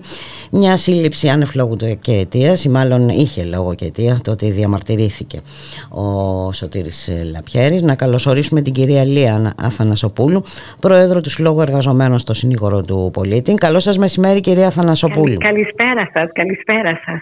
Είμαι στα δικαστήρια, είμαι δίπλα στο Σωτήρη αυτή τη στιγμή. Περιμένει να περάσει από αυτόφορο, είμαι δίπλα του. Θέλω να σας πω ότι αυτές οι πράξεις βίας κατά ανθρώπων και πολιτών που μάχονται και έχουν τις αρχές τους και τα δικαιώματά τους δεν συνάδει με μια ευνομούμενη πολιτεία που πρέπει να είμαστε. Νομίζω ότι ναι, τα όρια έχουν ξεπεραστεί προπολού, θα έλεγα, κυρία Αθανασοπούλου, αλλά χτες νομίζω ότι έγινε απολύτως καθαρό. Ήταν εντελώς άοπλη, θέλω να σας πω ότι ήταν εντελώς άοπλη. Ο Σωτήρης προσπάθησε να βοηθήσει έναν σύντροφό του και φίλο του που τον χτυπούσαν αλίπητα πάνω σε μια ζαρντινιέρα, όπως μου είπε μόλις τώρα. Απλά προσπάθησε να βοηθήσει ένα φίλο του. Είναι ένας άψογος, εξαιρετικός συνδικαλιστής στο Συνήγορο του Πολίτη. Και τέλος πάντων, τι να σας πω, δεν είναι αυτή η κατάσταση αντιμετώπισης ανθρώπων που μάχονται για τις ιδέες τους και για τις αρχές τους. Ναι. Και ο συνήγορος, είναι στην πρώτη γραμμή για την εξυπηρέτηση του πολίτη, για την προάσπιση των δικαιωμάτων. Υπάρχει μηχανισμός αυθαιρεσίας για τα πράξεις των σωμάτων ασφαλείας, το 2016 και έως σήμερα λειτουργεί, και για την τήρηση της νομιμότητας που πρέπει να υπάρχει στη χώρα μας και σε ένα κράτος δικαίου. Δυστυχώς όλα αυτά τα είδαμε να καταστρατηγούνται και χθες. Ναι, γιατί δεν ήταν η πρώτη φορά. Αλλά χθες, νομίζω, και για όσους ήταν παρόντες και παρούσες, ήταν καθαρό. Έγινε ξαφνικά με τα αυτοκίνητα να κυκλοφορούν κανονικά, χωρίς να υπάρχει κανένας λόγος. Δηλαδή, κατά τη διάρκεια της ειρηνικής πορείας, έτσι, γιατί απλά έτσι μπορούσαν. Και το θέμα είναι ότι μια ΕΔΕ που διατάχθηκε και δεν μπορούσε να γίνει φυσικά διαφορετικά, γιατί υπάρχουν φωτογραφίες, υπάρχουν ντοκουμέντα, υπάρχουν 2 βίντεο, 3. Εντάξει, είναι, θα έλεγα, προσχηματική για ακόμη μια φορά. Ξέρουμε που καταλήγουν συνήθως αυτές οι ΕΔΕ, κυρία Θανασοπούλου. Το θέμα είναι ότι αυτό, προσπαθούν να περάσουν στην κοινωνία ένα κλίμα φόβου και τρόμου, έτσι, και το μήνυμα ότι μην κουνηθείτε, μην μιλάτε, μην διαμαρτύρεστε, γιατί κοιτάξτε τι θα πάθετε. Αυτό νομίζω είναι το μήνυμα που θέλουν να περάσουν. Και αυτό ακριβώς πρέπει να αντιμετωπίσουμε, κυρία Αθανασοπούλου. Ναι. Και να σας πω και κάτι, ότι γίνεται ένας καθημερινός αγώνας αθόρυβα που δεν φαίνεται και μέσα από τη δική μας αρχή, αγώνας και για τα δικαιώματα και για την τήρηση της νομιμότητας και για τα θέματα της κακοδίκησης. Καθημερινός αγώνας. Και πιστεύω ότι υπάρχουν πολλοί άνθρωποι που αγωνίζονται με αντίξωες συνθήκες, όπως ακριβώς λέτε. Και λυπάμαι, γιατί σας είπα, είναι η κατάλυση του κράτους δικαίου τέτοιες συμπεριφορές βίας. Ναι. Δεν συνάδουν με ένα κράτος δικαίου που ανήκει στην Ευρωπαϊκή Ένωση, όπως η Ελλάδα. Θα μπορούσαμε να μιλήσουμε για τη δημοκρατική εκτροπή, κυρία Αθανασοπούλου. Εκεί βρισκόμαστε. Έτσι εκτιμώ, και είναι κάτι που δεν μπορούμε να το αφήσουμε να περάσει έτσι. Πρέπει να το πολεμήσουμε, γιατί πολύ απλά καταλαβαίνουμε ότι επειδή λόγω των κοινωνικών συνθήκων τα πράγματα θα γίνουν πιο έκρηθμα το επόμενο διάστημα. Χθες ήταν ομοί βία ενάντια ανθρώπων άοπλων. Ήταν ομοί βία, ομοί παρέμβαση.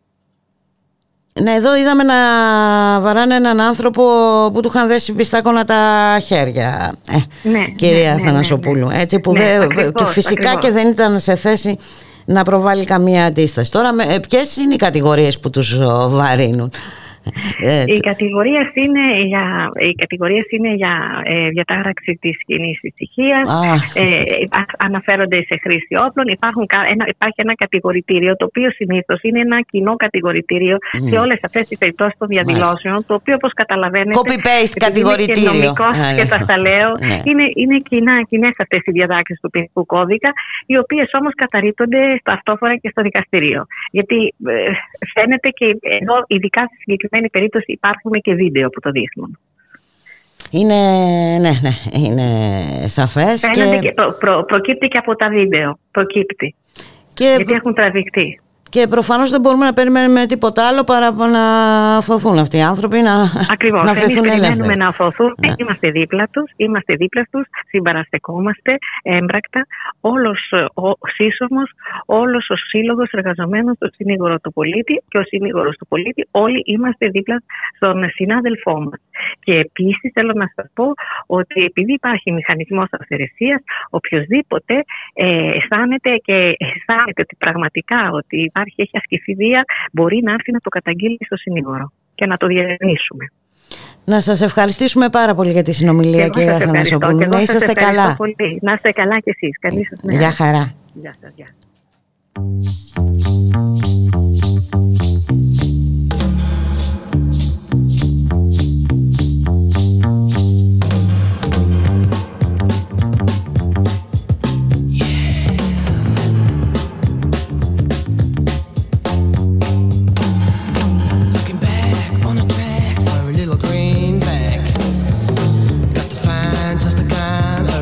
In my mind, I'm outside in the night, I'm outside in the day, looking back on a track, gonna do it my way.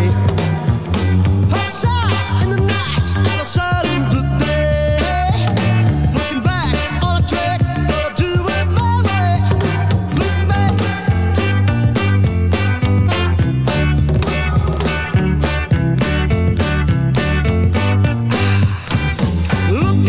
Somebody that's for them, it's only lonely, that's the vibe. To the left, to the right, looking upstairs, looking behind, Looking for somebody that's for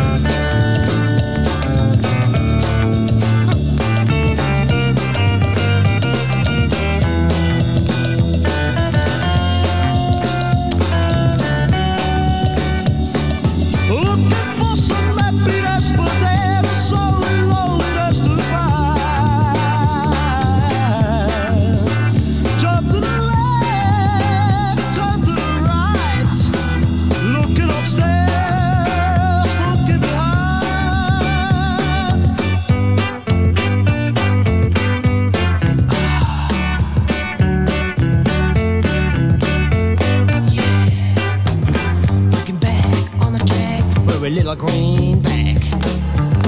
Got to find just the kind of losing my mind.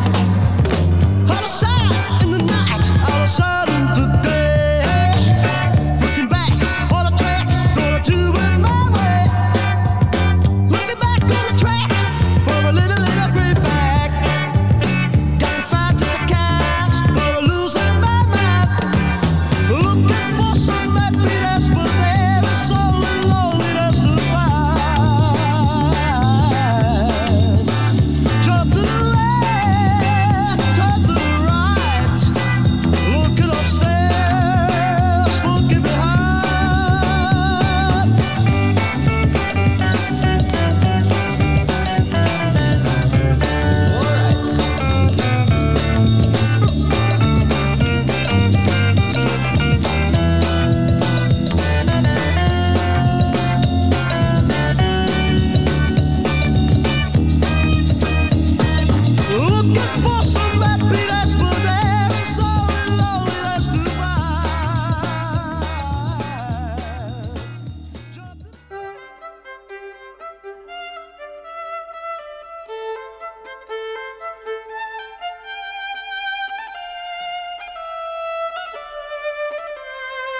Ραδιομέρα.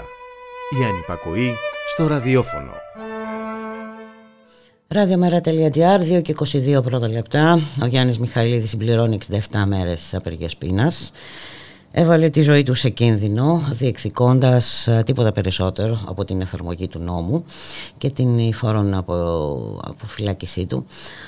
Ωστόσο είδαμε την δικαιοσύνη να λειτουργεί εκδικητικά.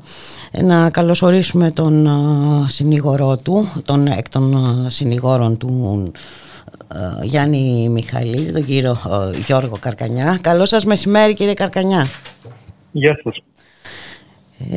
Είμαστε εδώ, έχουμε μια, θα λέγαμε, θα μπορούσαμε ίσως να το χαρακτηρίσουμε, να χαρακτηρίσουμε και αυτήν την απόφαση του εφετείου της Λαμίας αντιδημοκρατική εκτροπή, νομίζω, κύριε Καρκανιά, γιατί εδώ δεν μιλάμε για μια χάρη που επρόκειται να δοθεί στο Γιάννη Μιχαηλίδη. Εδώ μιλάμε για μια εφαρμογή των νόμων που δεν ίσχυσε στην περίπτωσή του. Έτσι δεν είναι? Καμία χάρη δεν ζητήσαμε, ωστόσο αυτό που επιβεβαιώθηκε είναι ότι όταν πρόκειται για μια κατηγορία κρατουμένων όπως είναι ο Γιάννης Μιχαηλίδης, εκεί έχουμε την σκληρή εφαρμογή του νόμου, την στενή ερμηνεία των νομικών διατάξεων. Αντιθέτως, όταν πρόκειται για άλλες κατηγορίες κρατουμένων, εκεί η ερμηνεία του νόμου γίνεται ιδιαίτερα ελαστική. Τα παραδείγματα είναι πολλά. Αυτό που έκανε ουσιαστικά το Συμβούλιο Εφετών Λαμίας ήταν να κρίνει όλα τα περιστατικά της σχεδόν 9 ετών διάρκειας της κράτησης του Μιχαηλίδη ως αρνητικά στοιχεία. Το ότι πήγαινε επί 6 χρόνια, ότι είχε πάρει 200 εκπαιδευτικές άδειες και δεν παραβίασε καμία, ήταν προσχηματικό, ήταν με το Συμβούλιο. Ό,τι έκανε γενικά ήταν προσχηματικά και ότι επειδή απέδρασε, ωστόσο απέδρασε αφού του κόψαν τις άδειες, αυτό δεν το σχολιάζει, αποδεικνύει δήθεν την προσχηματικότητα της, το ότι ό,τι έκανε ο Μιχαηλίδης ήταν ψευδές και στην πραγματικότητα είναι μια εγκληματική φυσιογνωμία. Αυτό που πρέπει να σχολιαστεί και πρέπει να το πω είναι ότι στις 14 σελίδες του βουλεύματος δεν βρήκαν να γράψουν μία λέξη για την απεργία πείνας. Τίποτα. Σαν να μην υπάρχει. Σαν να μην υπάρχει απεργία πείνας. Δεν τους ενδιέφερε από ότι αποδείχθηκε το ζήτημα αυτό και προχώρησαν σε αυτή την απόφαση, η οποία απορρίπτει το αίτημά του, μη λαμβάνοντας υπόψη όλα τα στοιχεία που προσκομίσαμε και παραθέσαμε ενώπιον τους. Κύριε Καρκανιά, είχαμε μιλήσει πριν την έκδοση της απόφασης. Μας είχατε πει ότι δεν υπάρχουν πλέον, τα ένδικα μέσα έχουν εξαντληθεί. Τα ένδικα μέσα που προβλέπει ο κώδικας ποινικής δικονομίας, πάντα υπάρχουν κάποια ένδικα μέσα. Έχουμε κάποιες επιλογές. Το ζήτημα είναι ότι αυτές οι επιλογές πρέπει να έχουν και κάποιο νόημα, κάποιο στόχο, κάποιο αποτέλεσμα. Δεν είμαστε της λογικής να κάνουμε αιτήσεις επί αιτήσεων οι οποίες θα απορρίπτονται. Ο στόχος μας είναι ένας, να βγει ο Γιάννης από τη φυλακή. Ο στόχος αυτός για να επιτευχθεί και να είναι ρεαλιστικός, θα πρέπει ο Γιάννης να είναι ζωντανός. Mm-hmm. Αυτό ακριβώς, βέβαια. Είναι πολύ βασικό ο Γιάννης να είναι καλά, να είναι όρθιος, να είναι ζωντανός.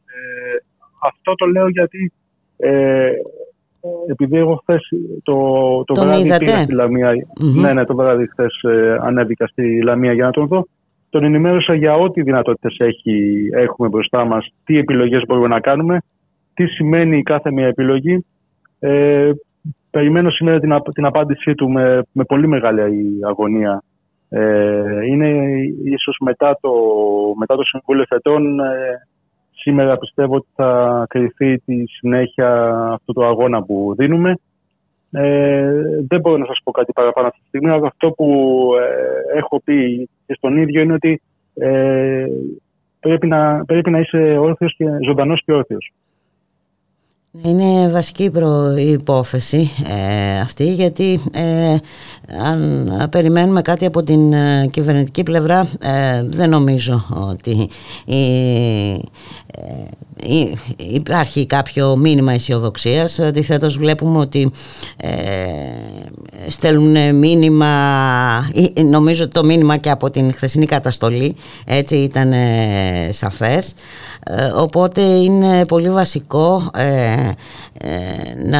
να πιστεί ο Γιάννης ότι πρέπει να δώσει τη μάχη της ζωής, έτσι, γιατί όπως είπατε και εσείς, όσο κανείς είναι όρθιος και ζωντανός υπάρχει πάντα η λύση, και εξάλλου δεν είναι δυνατόν να τον κρατήσουν επάπειρον στη φυλακή, έτσι δεν είναι, κύριε Καρκανιά? Ο Γιάννης Μιχαηλίδης με τον αγώνα που έχει δώσει έχει συγκεντρώσει, έχει καταφέρει να έχει μαζί του ένα κύμα συμπαράστασης από πολλές μεριές. Υπάρχει πολλής κόσμος ο οποίος δεν είναι πολιτικά ενταγμένος ή δραστηριοποιημένος, αν θέλετε. Αυτό δεν έχει καμία συνομασία. Εδώ πρόκειται για... Όχι, το λέω γιατί ρωτάνε αυτοί οι άνθρωποι γιατί να είναι αυτός ακόμα εκεί. Δεν το καταλαβαίνουν, δεν μπορούν να αντιληφθούν γιατί να υπάρχει αυτή η διακριτική μεταχείριση.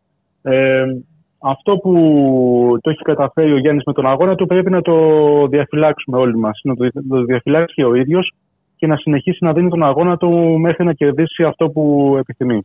Ναι, γιατί πρέπει να το ξέρει και πιστεύω ότι το ξέρει, για τις εκδηλώσεις αλληλεγγύης, εντάξει, και σήμερα έχει προγραμματιστεί συγκέντρωση συμπαράστασης και αλληλεγγύης στις 7 στο Μοναστηράκι. Αυτός ο αγώνας δεν πρόκειται να σταματήσει από όλους όσοι θέλουν να λέγονται άνθρωποι.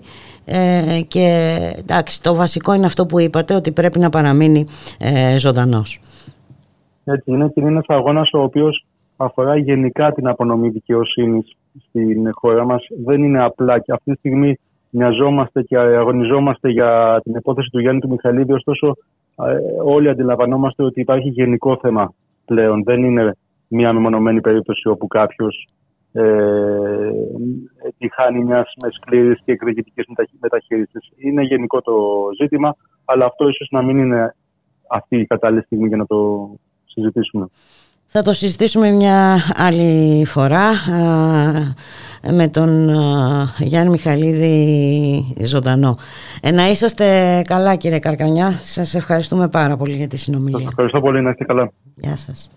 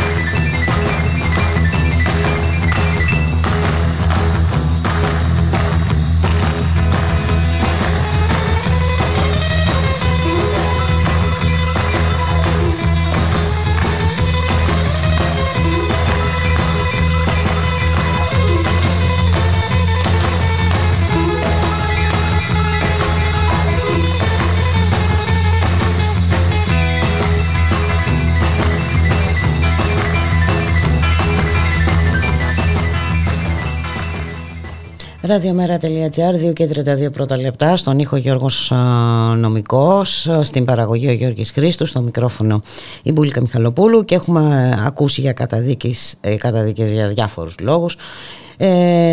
Ομολογουμένως καταδίκη με την κατηγορία της διάπραξης του αδικήματος της ζωγραφικής δεν είχαμε ξανακούσει.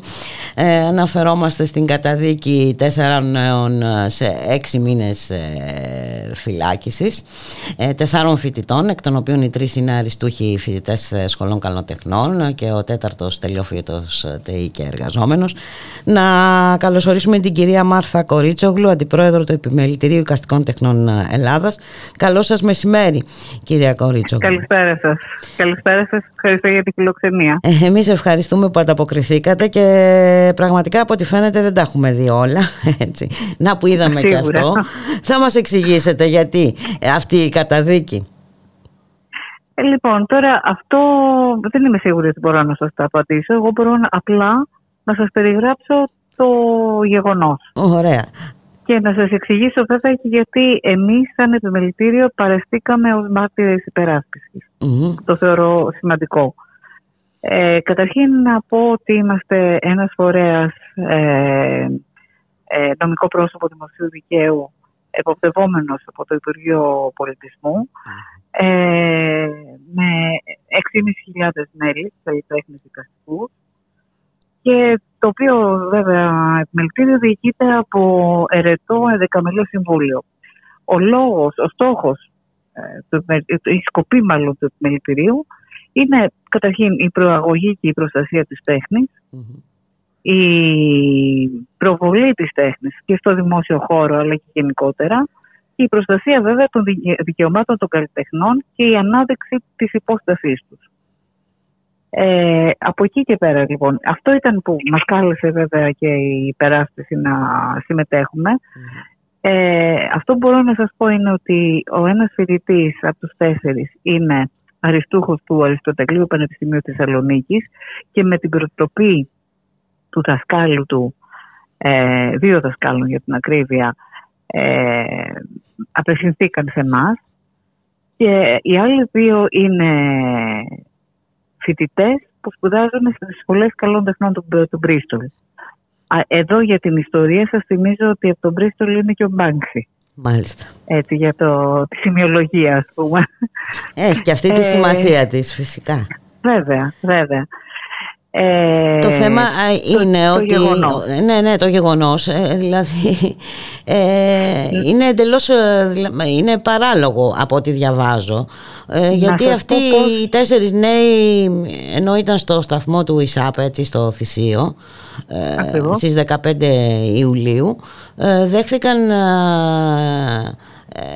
απρόκλητα, έτσι, επιθετική συμπεριφορά και έρευνα από ομάδα 12 περίπου αστυνομικών που επέβαιναν σε μοτοσικλέτες. Αξίζει να σημειωθεί εδώ, μου επιτρέπετε, ότι αρκετή ώρα πιο πριν είχαν πραγματοποιηθεί 4 συλλαλητήρια σε όλη την Αθήνα. Πράγμα Μάλιστα. που βέβαια αναφέρθηκε και στο δικαστήριο. Mm-hmm. Ήταν 4 συλλαλητήρια όπου υπήρχαν επεισόδια. Οι φοιτητές φυσικά δεν είχαν καμία σχέση γιατί ήταν πολύ μακριά. Είχαν ερχόντουσαν από την οδό Πυραιός, όπου είχαν πραγματοποιήσει γράφιτι καλλιτεχνικό σε εγκαταλελειμμένο κτίριο της οδού Πυραιός. Mm-hmm. Και απλά γυρνάγανε στα σπίτια τους πηγαίνοντας στο σταθμό του Ισάπ. Οι αστυνομικοί κατεβαίνανε από την Ερμού με μοτοσυκλέτες. Ήταν 6 μοτοσυκλέτες με 12 αστυνομικούς. Οι οποίοι προφανώς, θα το πω έτσι πολύ λαϊκά ίσως ομά, ότι ήταν φτιαγμένοι από τα επεισόδια που είχαν συμβεί. Μάλιστα, και κάποιον έψαχναν ενόχους, δηλαδή, έψαχναν θύματα. Έψαχναν, εγώ πιστεύω, να εκτονωθούν. Μάλιστα. Ακούγεται ίσως βαρύ, αλλά γιατί τα παιδιά απλά περπατούσαν, δεν κάνανε κάτι. Κοιτάξτε, από ό,τι βλέπουμε τώρα τελευταία, ναι, νομίζω... τα έχουμε δει και στα πανεπιστήμια, τα έχουμε δει και με τους φοιτητές στη Θεσσαλονίκη, τα έχουμε δει πολλές φορές και με εργαζόμενους και με γιατρούς και με τους πάντες. Με τους πάντες. Όπου υπάρχει διαμαρτυρία, εν πάση περιπτώσει. Ήταν 4 λοιπόν, αυτοί οι 4 νέοι που πηγαίνανε στο σταθμό Ισάπ, που είχαν στα σακίδια τους τα στρέι, τους βάλανε λοιπόν, κάνανε σωματική έρευνα, με προπυλακισμούς και με υβριστική συμπεριφορά, όπου βρήκανε βέβαια τα σπρέι, τα οποία να τονίζω ότι ήταν διαφόρων χρωμάτων. Και να πω επίσης ότι αυτό που ονομάζουν γκράφιτι στο σταθμό Isap ήταν απλώς ένα γράμμα μονοχρωματικό, το οποίο βέβαια δεν είχε καμία σχέση. Δηλαδή δεν μπορεί να είναι 4 άτομα να κάνουν ένα γράμμα αφενός. Εν πάση περιπτώσει, τους κάνανε την έρευνα, βρήκαν τα σπρέι. Δηλαδή μόνο και μόνο. Μάλιστα, επειδή βρήκαν τα σπρέι. Να το πούμε έτσι με ένα παράδειγμα ακραίο, για παράδειγμα να περπατάει ο Πάνξης στον δρόμο, να έχει τα σπρέι του, του κάνουν έρευνα και βρίσκουν τα σπρέι και τον πάνε στο αυτόφορο για βανδαλισμό, ας πούμε, δημόσιας περιουσίας. Μάλιστα. Έτσι. Λοιπόν, από εκεί και πέρα στο δικαστήριο, αυτό που συνέβη είναι ότι είχαν κάτι που εμάς μας προβλημάτισε αρκετά, είναι ότι όταν γίνεται διαδικασία αυτοφόρου με αυτεπάγγελτη δίωξη, το λογικό, από όσο ξέρουμε τουλάχιστον νομικά, και δεν είμαι νομικός, αλλά από όσο ξέρουμε, η πολιτική αγωγή είναι εκείνη που εξετάζει πρώτοι τους μάρτυρες. Εδώ δεν συνέβη αυτό. Εδώ καλέσαν πρώτα τους μάρτυρες υπεράσπισης, τους νέους να καταθέσουν, εμένα ως υπεράσπιση, και μετά εξετάσαν τους μάρτυρες κατηγορίας. Μάλιστα. Και από ό,τι διαβάζω, το δικαστήριο τους καταδίκασε σε 6 μήνες φυλάκιση παρά την πρόταση της εισαγγελέως να αθωωωθούν. Ακριβώς. Αυτό ήταν που μας ενόχλησε πάρα πολύ, και δεν καταλάβαμε και το λόγο φυσικά. 4 νέα παιδιά, ο ένας μάλιστα φοιτητής εργαζόμενος, οι άλλοι αριστούχοι με αποδείξεις που έπρεπε να φύγουν για τις σπουδές τους στο εξωτερικό. Ο φοιτητής που είναι στο Αριστοτέλειο είναι αριστούχος με συστάσεις καθηγητών του. Ήταν λίγο τραβηγμένο. Φυσικά θα γίνει η έφεση πάνω στην απόφαση αυτή και ελπίζουμε ότι θα ανατραπεί αυτή η απόφαση. Ξαρτάται βέβαια από τις προθέσεις πάντα. Γιατί, τι να πω. Εν πάση περιπτώσει, εμείς εξηγήσαμε, για να σας το κλείσω αυτό, εξηγήσαμε ότι το γκράφιτι αυτή τη στιγμή, μετά από 50 περίπου χρόνια που έχει ιστορία, από το 70 πρακτικά γίνονται γκράφιτι, τα οποία έχουν ένα στόχο, ένα σκοπό διαμαρτυρίας, επικοινωνίας, διαμόρφωσης και εξοραϊσμού του δημόσιου χώρου, είναι μορφή τέχνης. Και δεν μιλάμε για τις μουτζούρες που μπορείς να γράφουν αχμαρία, ας πούμε. Μιλάμε για εικόνες, για ζωγραφική.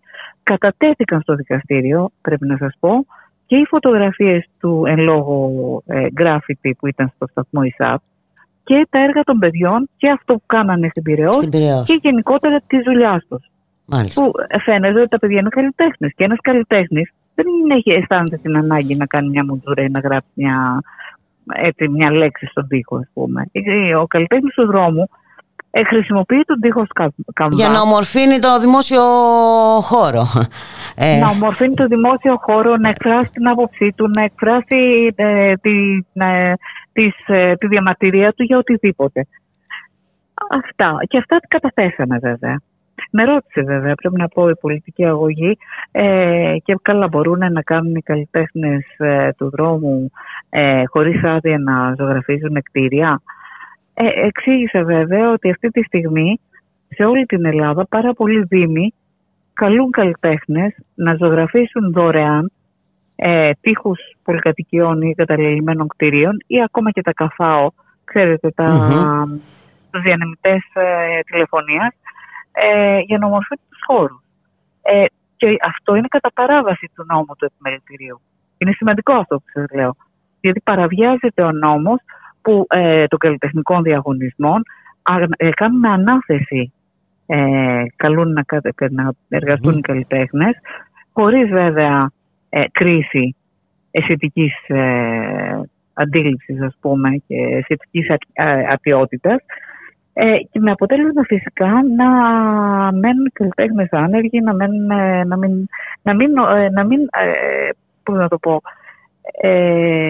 ανταποκρίνεται, ας πούμε, η πολιτεία στην ανάγκη και της καλλιτεχνικής παρουσίας και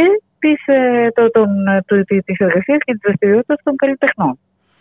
Πάντως είναι τρομερό. Είναι τρομερό πάντως αυτό που σημαίνει, κυρία Κορίτσογλου, τη στιγμή που βλέπουμε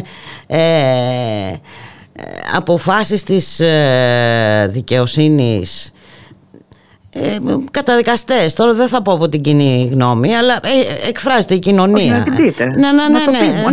Να το πούμε και αυτό. Δεν είναι δυνατόν τώρα να κάθονται καλλιτέχνες στο εδόλιο του κατηγορουμένου επειδή προσπάθησαν, επειδή θέλησαν να εκφραστούν ή θέλησαν να ομορφύνουν το δημόσιο χώρο, ας πούμε. Με ένα διάτριτο κατηγορητήριο. Γιατί δεν βασίστηκε σε στοιχεία, ήταν ενδείξεις.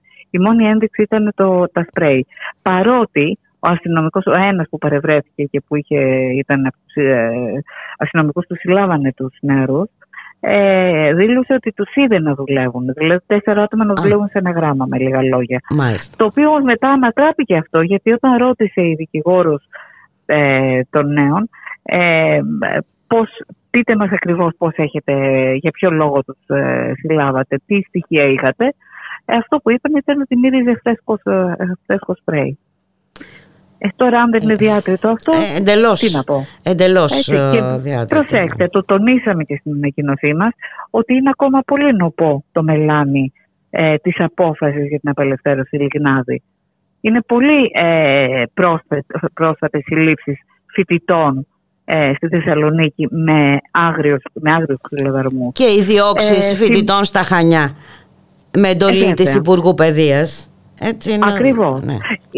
Έχει γύρει έντονη δυσαρέσκεια στην κοινωνία η κατηγορία και καταδίκη της γυναίκας που για να επιβιώσει πλαστογράφησε ένα πολιτήριο δημοτικού και βρέθηκε στη φυλακή για 9 χρόνια.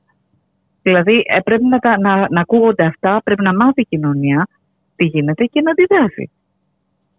Εμείς ως επιμελητήριο θεωρούμε ότι όλα αυτά πρέπει να τα καταγγέλουμε, πρέπει να τα αναφέρουμε και πρέπει να τα κάνουμε γνωστά στην κοινωνία. Γιατί αυτός ακριβώς είναι ο ρόλος μας. Έχετε απόλυτο δίκιο, κυρία Κορίτσογλου, και φυσικά τώρα τα παιδιά αυτά προφανώς... περιμένουν τη δικάση, το εφετείο μάλλον. Έχουν ήδη καταθέσει έφεση. Mm-hmm. Και βέβαια θα είμαστε εκεί να τους υποστηρίξουμε και καλούμε και όλο τον κόσμο να είναι εκεί. Θα είμαστε και εμείς εκεί. Να σας ενημερώνουμε. Να μας ενημερώνετε, φυσικά. Να σας ευχαριστήσουμε πάρα πολύ για τη συνομιλία, κυρία Κορίτσογλου. Να είστε καλά. Και εγώ ευχαριστώ για την φιλοξενία. Να είστε καλά, υποχρέωσή μας. Να είστε καλά, γεια σας. Αν έχεις δόντι του φωνιά και γούστα ματωμένα, αν μαύρισες στον ουρανό και θες να φας και μένα, μέσα στην καταιγίδα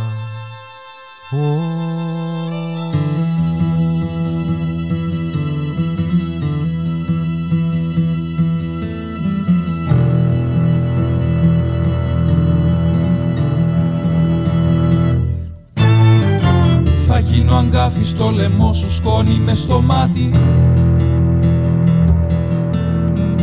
μέσα στα αυτή σου ψήθυρος και σύγκριος στην πλάτη,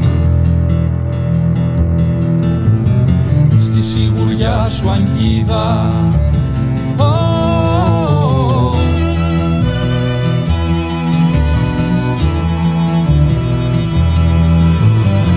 Πάντα θα ξημερώνει.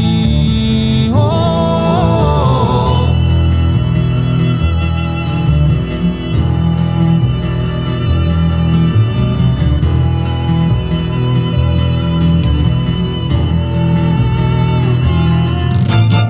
Σκοτάδια νύσια, φέγγαρο, λεπίδι δίχως πόνο, δύναμη δίχως όνειρο, ταξίδι δίχως δρόμο, οργή χωρίς καθρέφτη. Oh, oh, oh.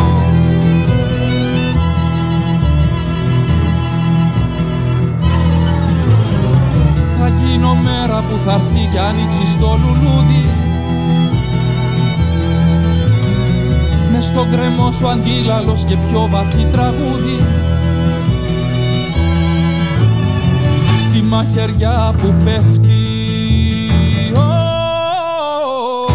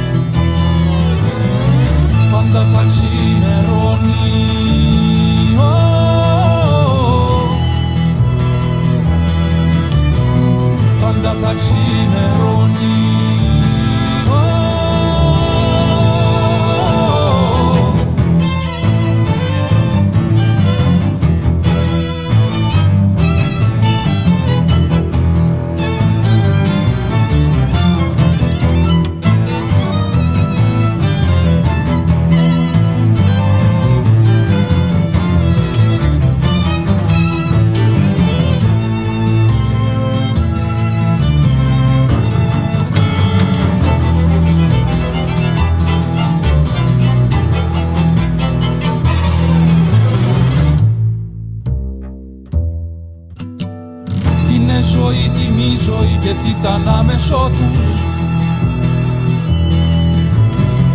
Ένα φωσάκι αγέννητο μες στην καρδιά του σκότους. Πάντα θα ξημερώνει.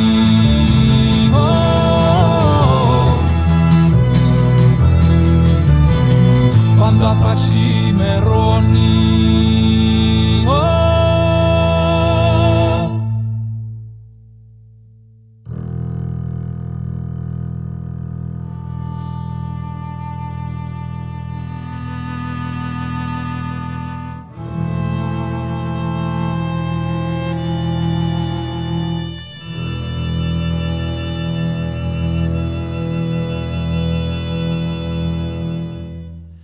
Radiomera.gr, 2:49 πρώτα λεπτά. Η κυβέρνηση δεν ξεχνά τα σχέδιά της. Κανονικά προχωρούν τα σχέδια για την Υπουργούπολη στο χώρο της Πυρκάλ. Την ίδια ώρα οι κάτοικοι κρατούνται στην άγνοια. Για μια ακόμη φορά ο δήμαρχος Δάφνης Ιμιτού δεν έκρινε σκόπιμο να ενημερώσει τους δημότες για την μελέτη περιβαλλοντικών επιπτώσεων σχετικά με την Υπουργούπολη. Πάμε όμως να καλωσορίσουμε τον κύριο Τάσο Μαυρόπουλο από τη Δημοτική Παράταξη Ριζοσπαστική Ενωτική Κίνηση Βύρωνα για την διαβούλευση επί της συγκεκριμένης στρατηγικής μελέτης. Καλό σας μεσημέρι, κύριε Μαυρόπουλε. Καλό σας μεσημέρι, κυρία Μιχαλοπούλου, και επιτρέψτε μου ένα λεπτό λόγω της επικαιρότητας και των θεμάτων που αναφερθήκατε, ότι η κυβέρνηση αποδεικνύει μια επικίνδυνη κλιμάκωση της πολιτικής του αυτοαρχισμού και της στέρησης δικαιωμάτων, έτσι με αφορμή και τα χθεσινά και τον απεργό πείνας Γιάννη Μιχαηλίδη, και τη στρατηγική της έντασης που υλοποιεί με τον χειρότερο δυνατό τρόπο. Φαίνεται ότι δεν την πολυνιάζει ούτε να έχει τον πρώτο νεκρό απεργό πείνα στα χέρια της, προκειμένου να λειτουργήσει παραδειγματικά και να θεμελιώσει ένα άθλιο καθεστώς στέρησης δικαιωμάτων για τους κρατουμένους, αλλά και για την ευρύτερη κατάλυση δικαιωμάτων και ελευθεριών των πολιτών. Έτσι έχουμε μια ανεξέλεκτη κρατική αυθαιρεσία. Είναι ντροπή, υποτίθεται για μια ευνομούμενη πολιτεία, με ερωτηματικό που δεν υπάρχει, έτσι. Δεν υπάρχει, νομίζω ότι πια κανένας δεν μπορεί να το αρνηθεί αυτό, κύριε Μαυρόπουλο, το βλέπουμε καθημερινά, εντάξει. Είναι τραγικό. Ναι, είχαμε το αποκορύφωμα βέβαια. Είχαμε το αποκορύφωμα και εκφράζουμε και εμείς σαν Δημοτική Παράταξη τη στήριξή μας στους 4 συλληφθέντες και ζητάμε την αθώωσή τους και το Σωτήρι Λαπιέρη, Δημοτικό Σύμβουλο Χαλανδρίου, με το Χαλάνδρια ενάντια, και τους άλλους 3 συμπολίτες μας. Οι οποίοι συνελήφθησαν ακριβώς επειδή διαμαρτυρήθηκαν για το όργιο αυτό της καταστολής. Ακριβώς αυτό. Έχουμε πλέον κατασκευή κατηγοριών, έτσι. Δεν υπάρχει. Είναι ένα. Επί της ουσίας, αντί να είναι κατηγορούμενοι αστυνομικοί, είναι κατηγορούμενοι 4 άνθρωποι που εξέφρασαν την διαμαρτυρία τους. Αυτός πιστεύω είναι αυτό. Και ο στόχος της κυβέρνησης. Έτσι. Είναι επιδιώκει, θα λέγαμε, αυτή την όξυνση της σύγκρουσης. Επιδιώκει την όξυνση και από την άλλη επιδιώκει, όπως με αφορμή το θέμα για το οποίο θα μιλήσουμε για την Υπουργούπολη που προσπαθούν να χτίσουν εδώ στην Πυρκάλ, εν μέσω καλοκαιριού και εντελώς κρυφά και με συνοπτικές διαδικασίες, σε μια περίοδο όπου ο κόσμος κάνει τις διακοπές του, παίρνει τις άδειές του, φεύγει, έβγαλε σε διαβούλευση την μελέτη των περιβαλλοντικών επιπτώσεων χωρίς να ειδοποιήσει κανέναν, η οποία λήγει 13 Αυγούστου. Και το ερώτημα είναι ποιοι κάτοικοι, ποιοι πολίτες γνωρίζουν ή θα ενδιαφερθούν να κάνουν κάτι τέτοιο. Φυσικά η κυβέρνηση δεν είναι μόνη της, έτσι, στον τρόπο που το χειρίζεται. Είναι και η Δημοτική Αρχή. Η Δημοτική Αρχή του Ιμιτού, Δάφνης Ιμιτού, δεν μπορεί να δηλώνει άγνοια για αυτό το θέμα.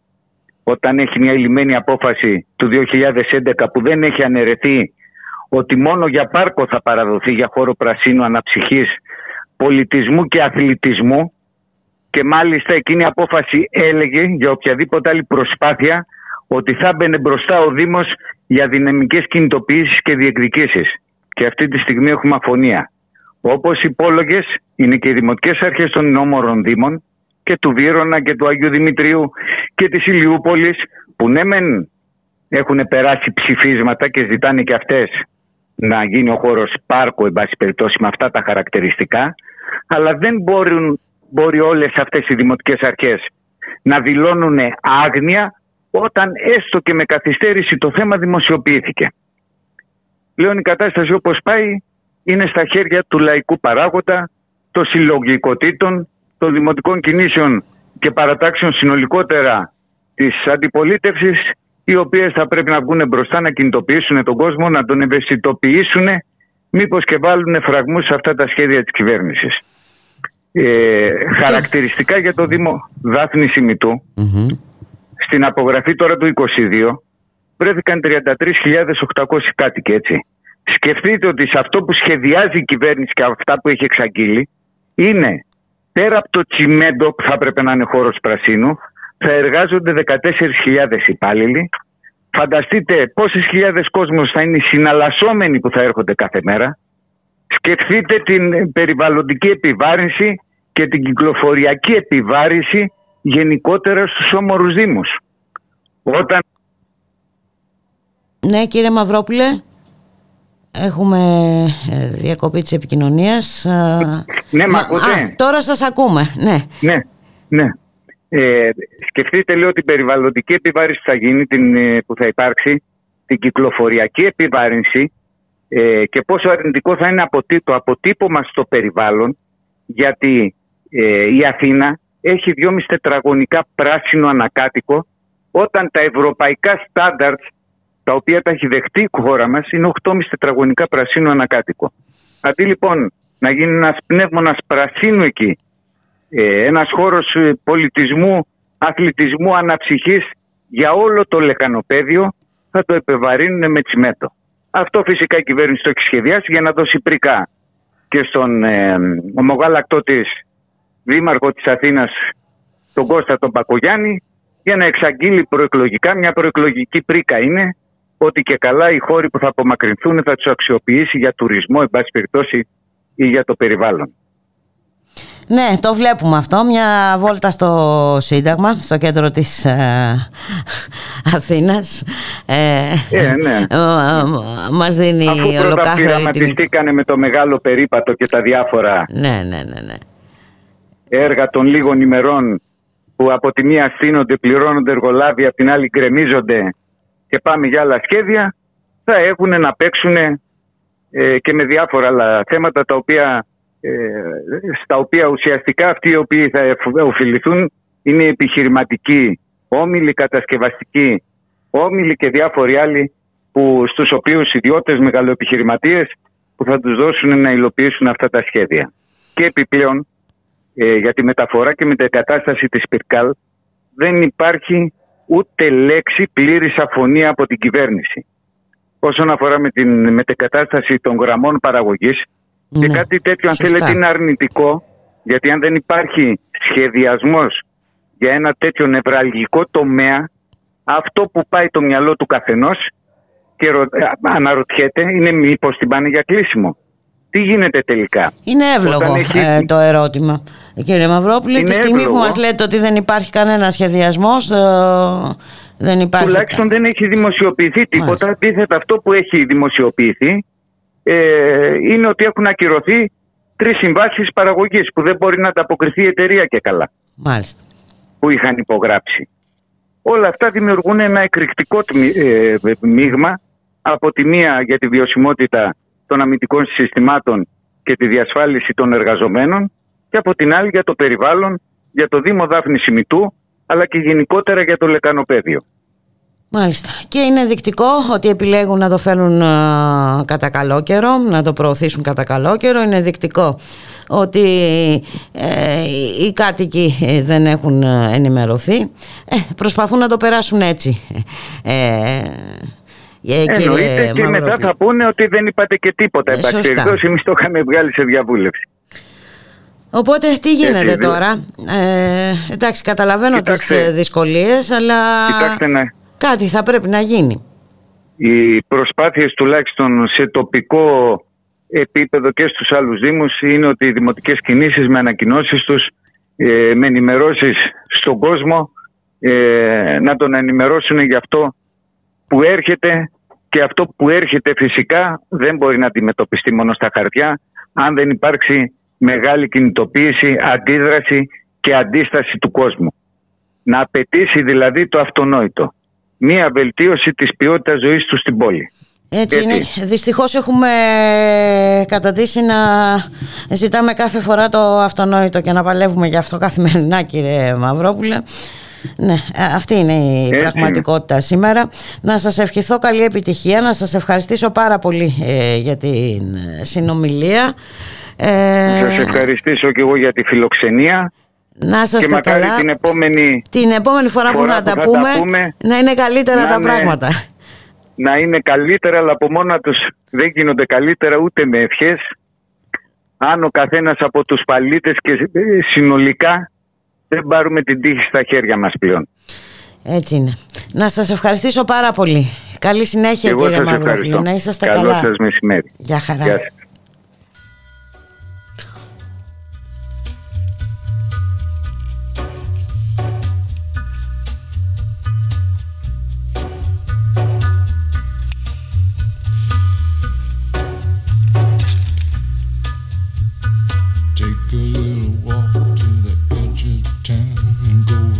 The track where the viaduct looms like a bird of doom as it shifts and cracks, where secrets lie in the border fires and the humming wires. Yeah, man, you know you're never coming back. Past the square, past the bridge, past the mills, past the stacks. Και ήρθε η ώρα να σας αποχαιρετήσουμε. Στη ρύθμιση του ήχου ο Γιώργος Νομικός, στην παραγωγή ο Γιώργης Χρήστος, στο μικρόφωνο η Μπουλίκα Μιχαλοπούλου. Να σας ευχηθούμε να είστε όλες και όλοι καλά, να προσπαθήσετε να ξεκουραστείτε όσο περισσότερο γίνεται. Και εμείς βέβαια θα τα ξαναπούμε εκεί γύρω στο τέλος του μήνα. Να είστε όλες και όλοι καλά. Για χαρά σας.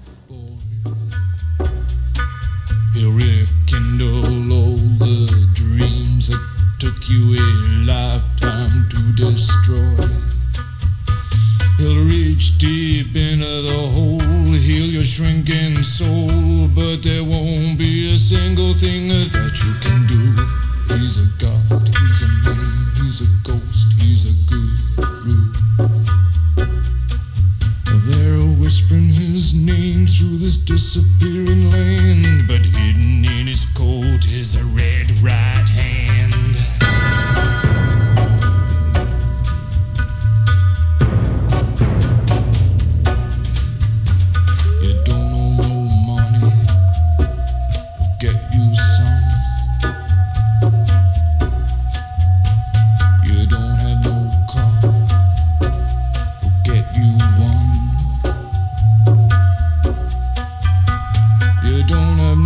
Self-respect, you feel like an insect. Well, don't you worry, buddy, cause here he comes through the ghettos and the barrio and the barrio and the slum.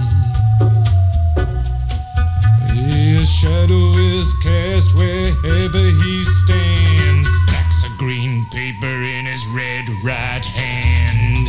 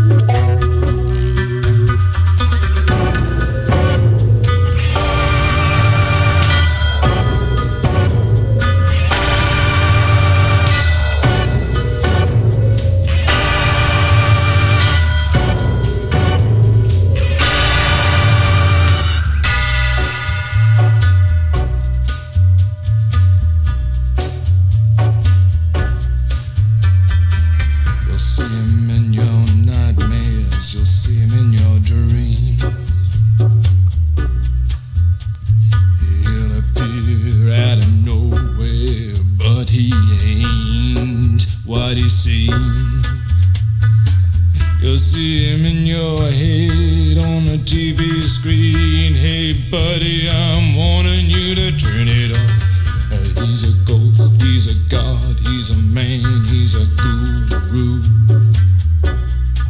You're one microscopic cog in his catastrophic plan, designed and directed by his red ride.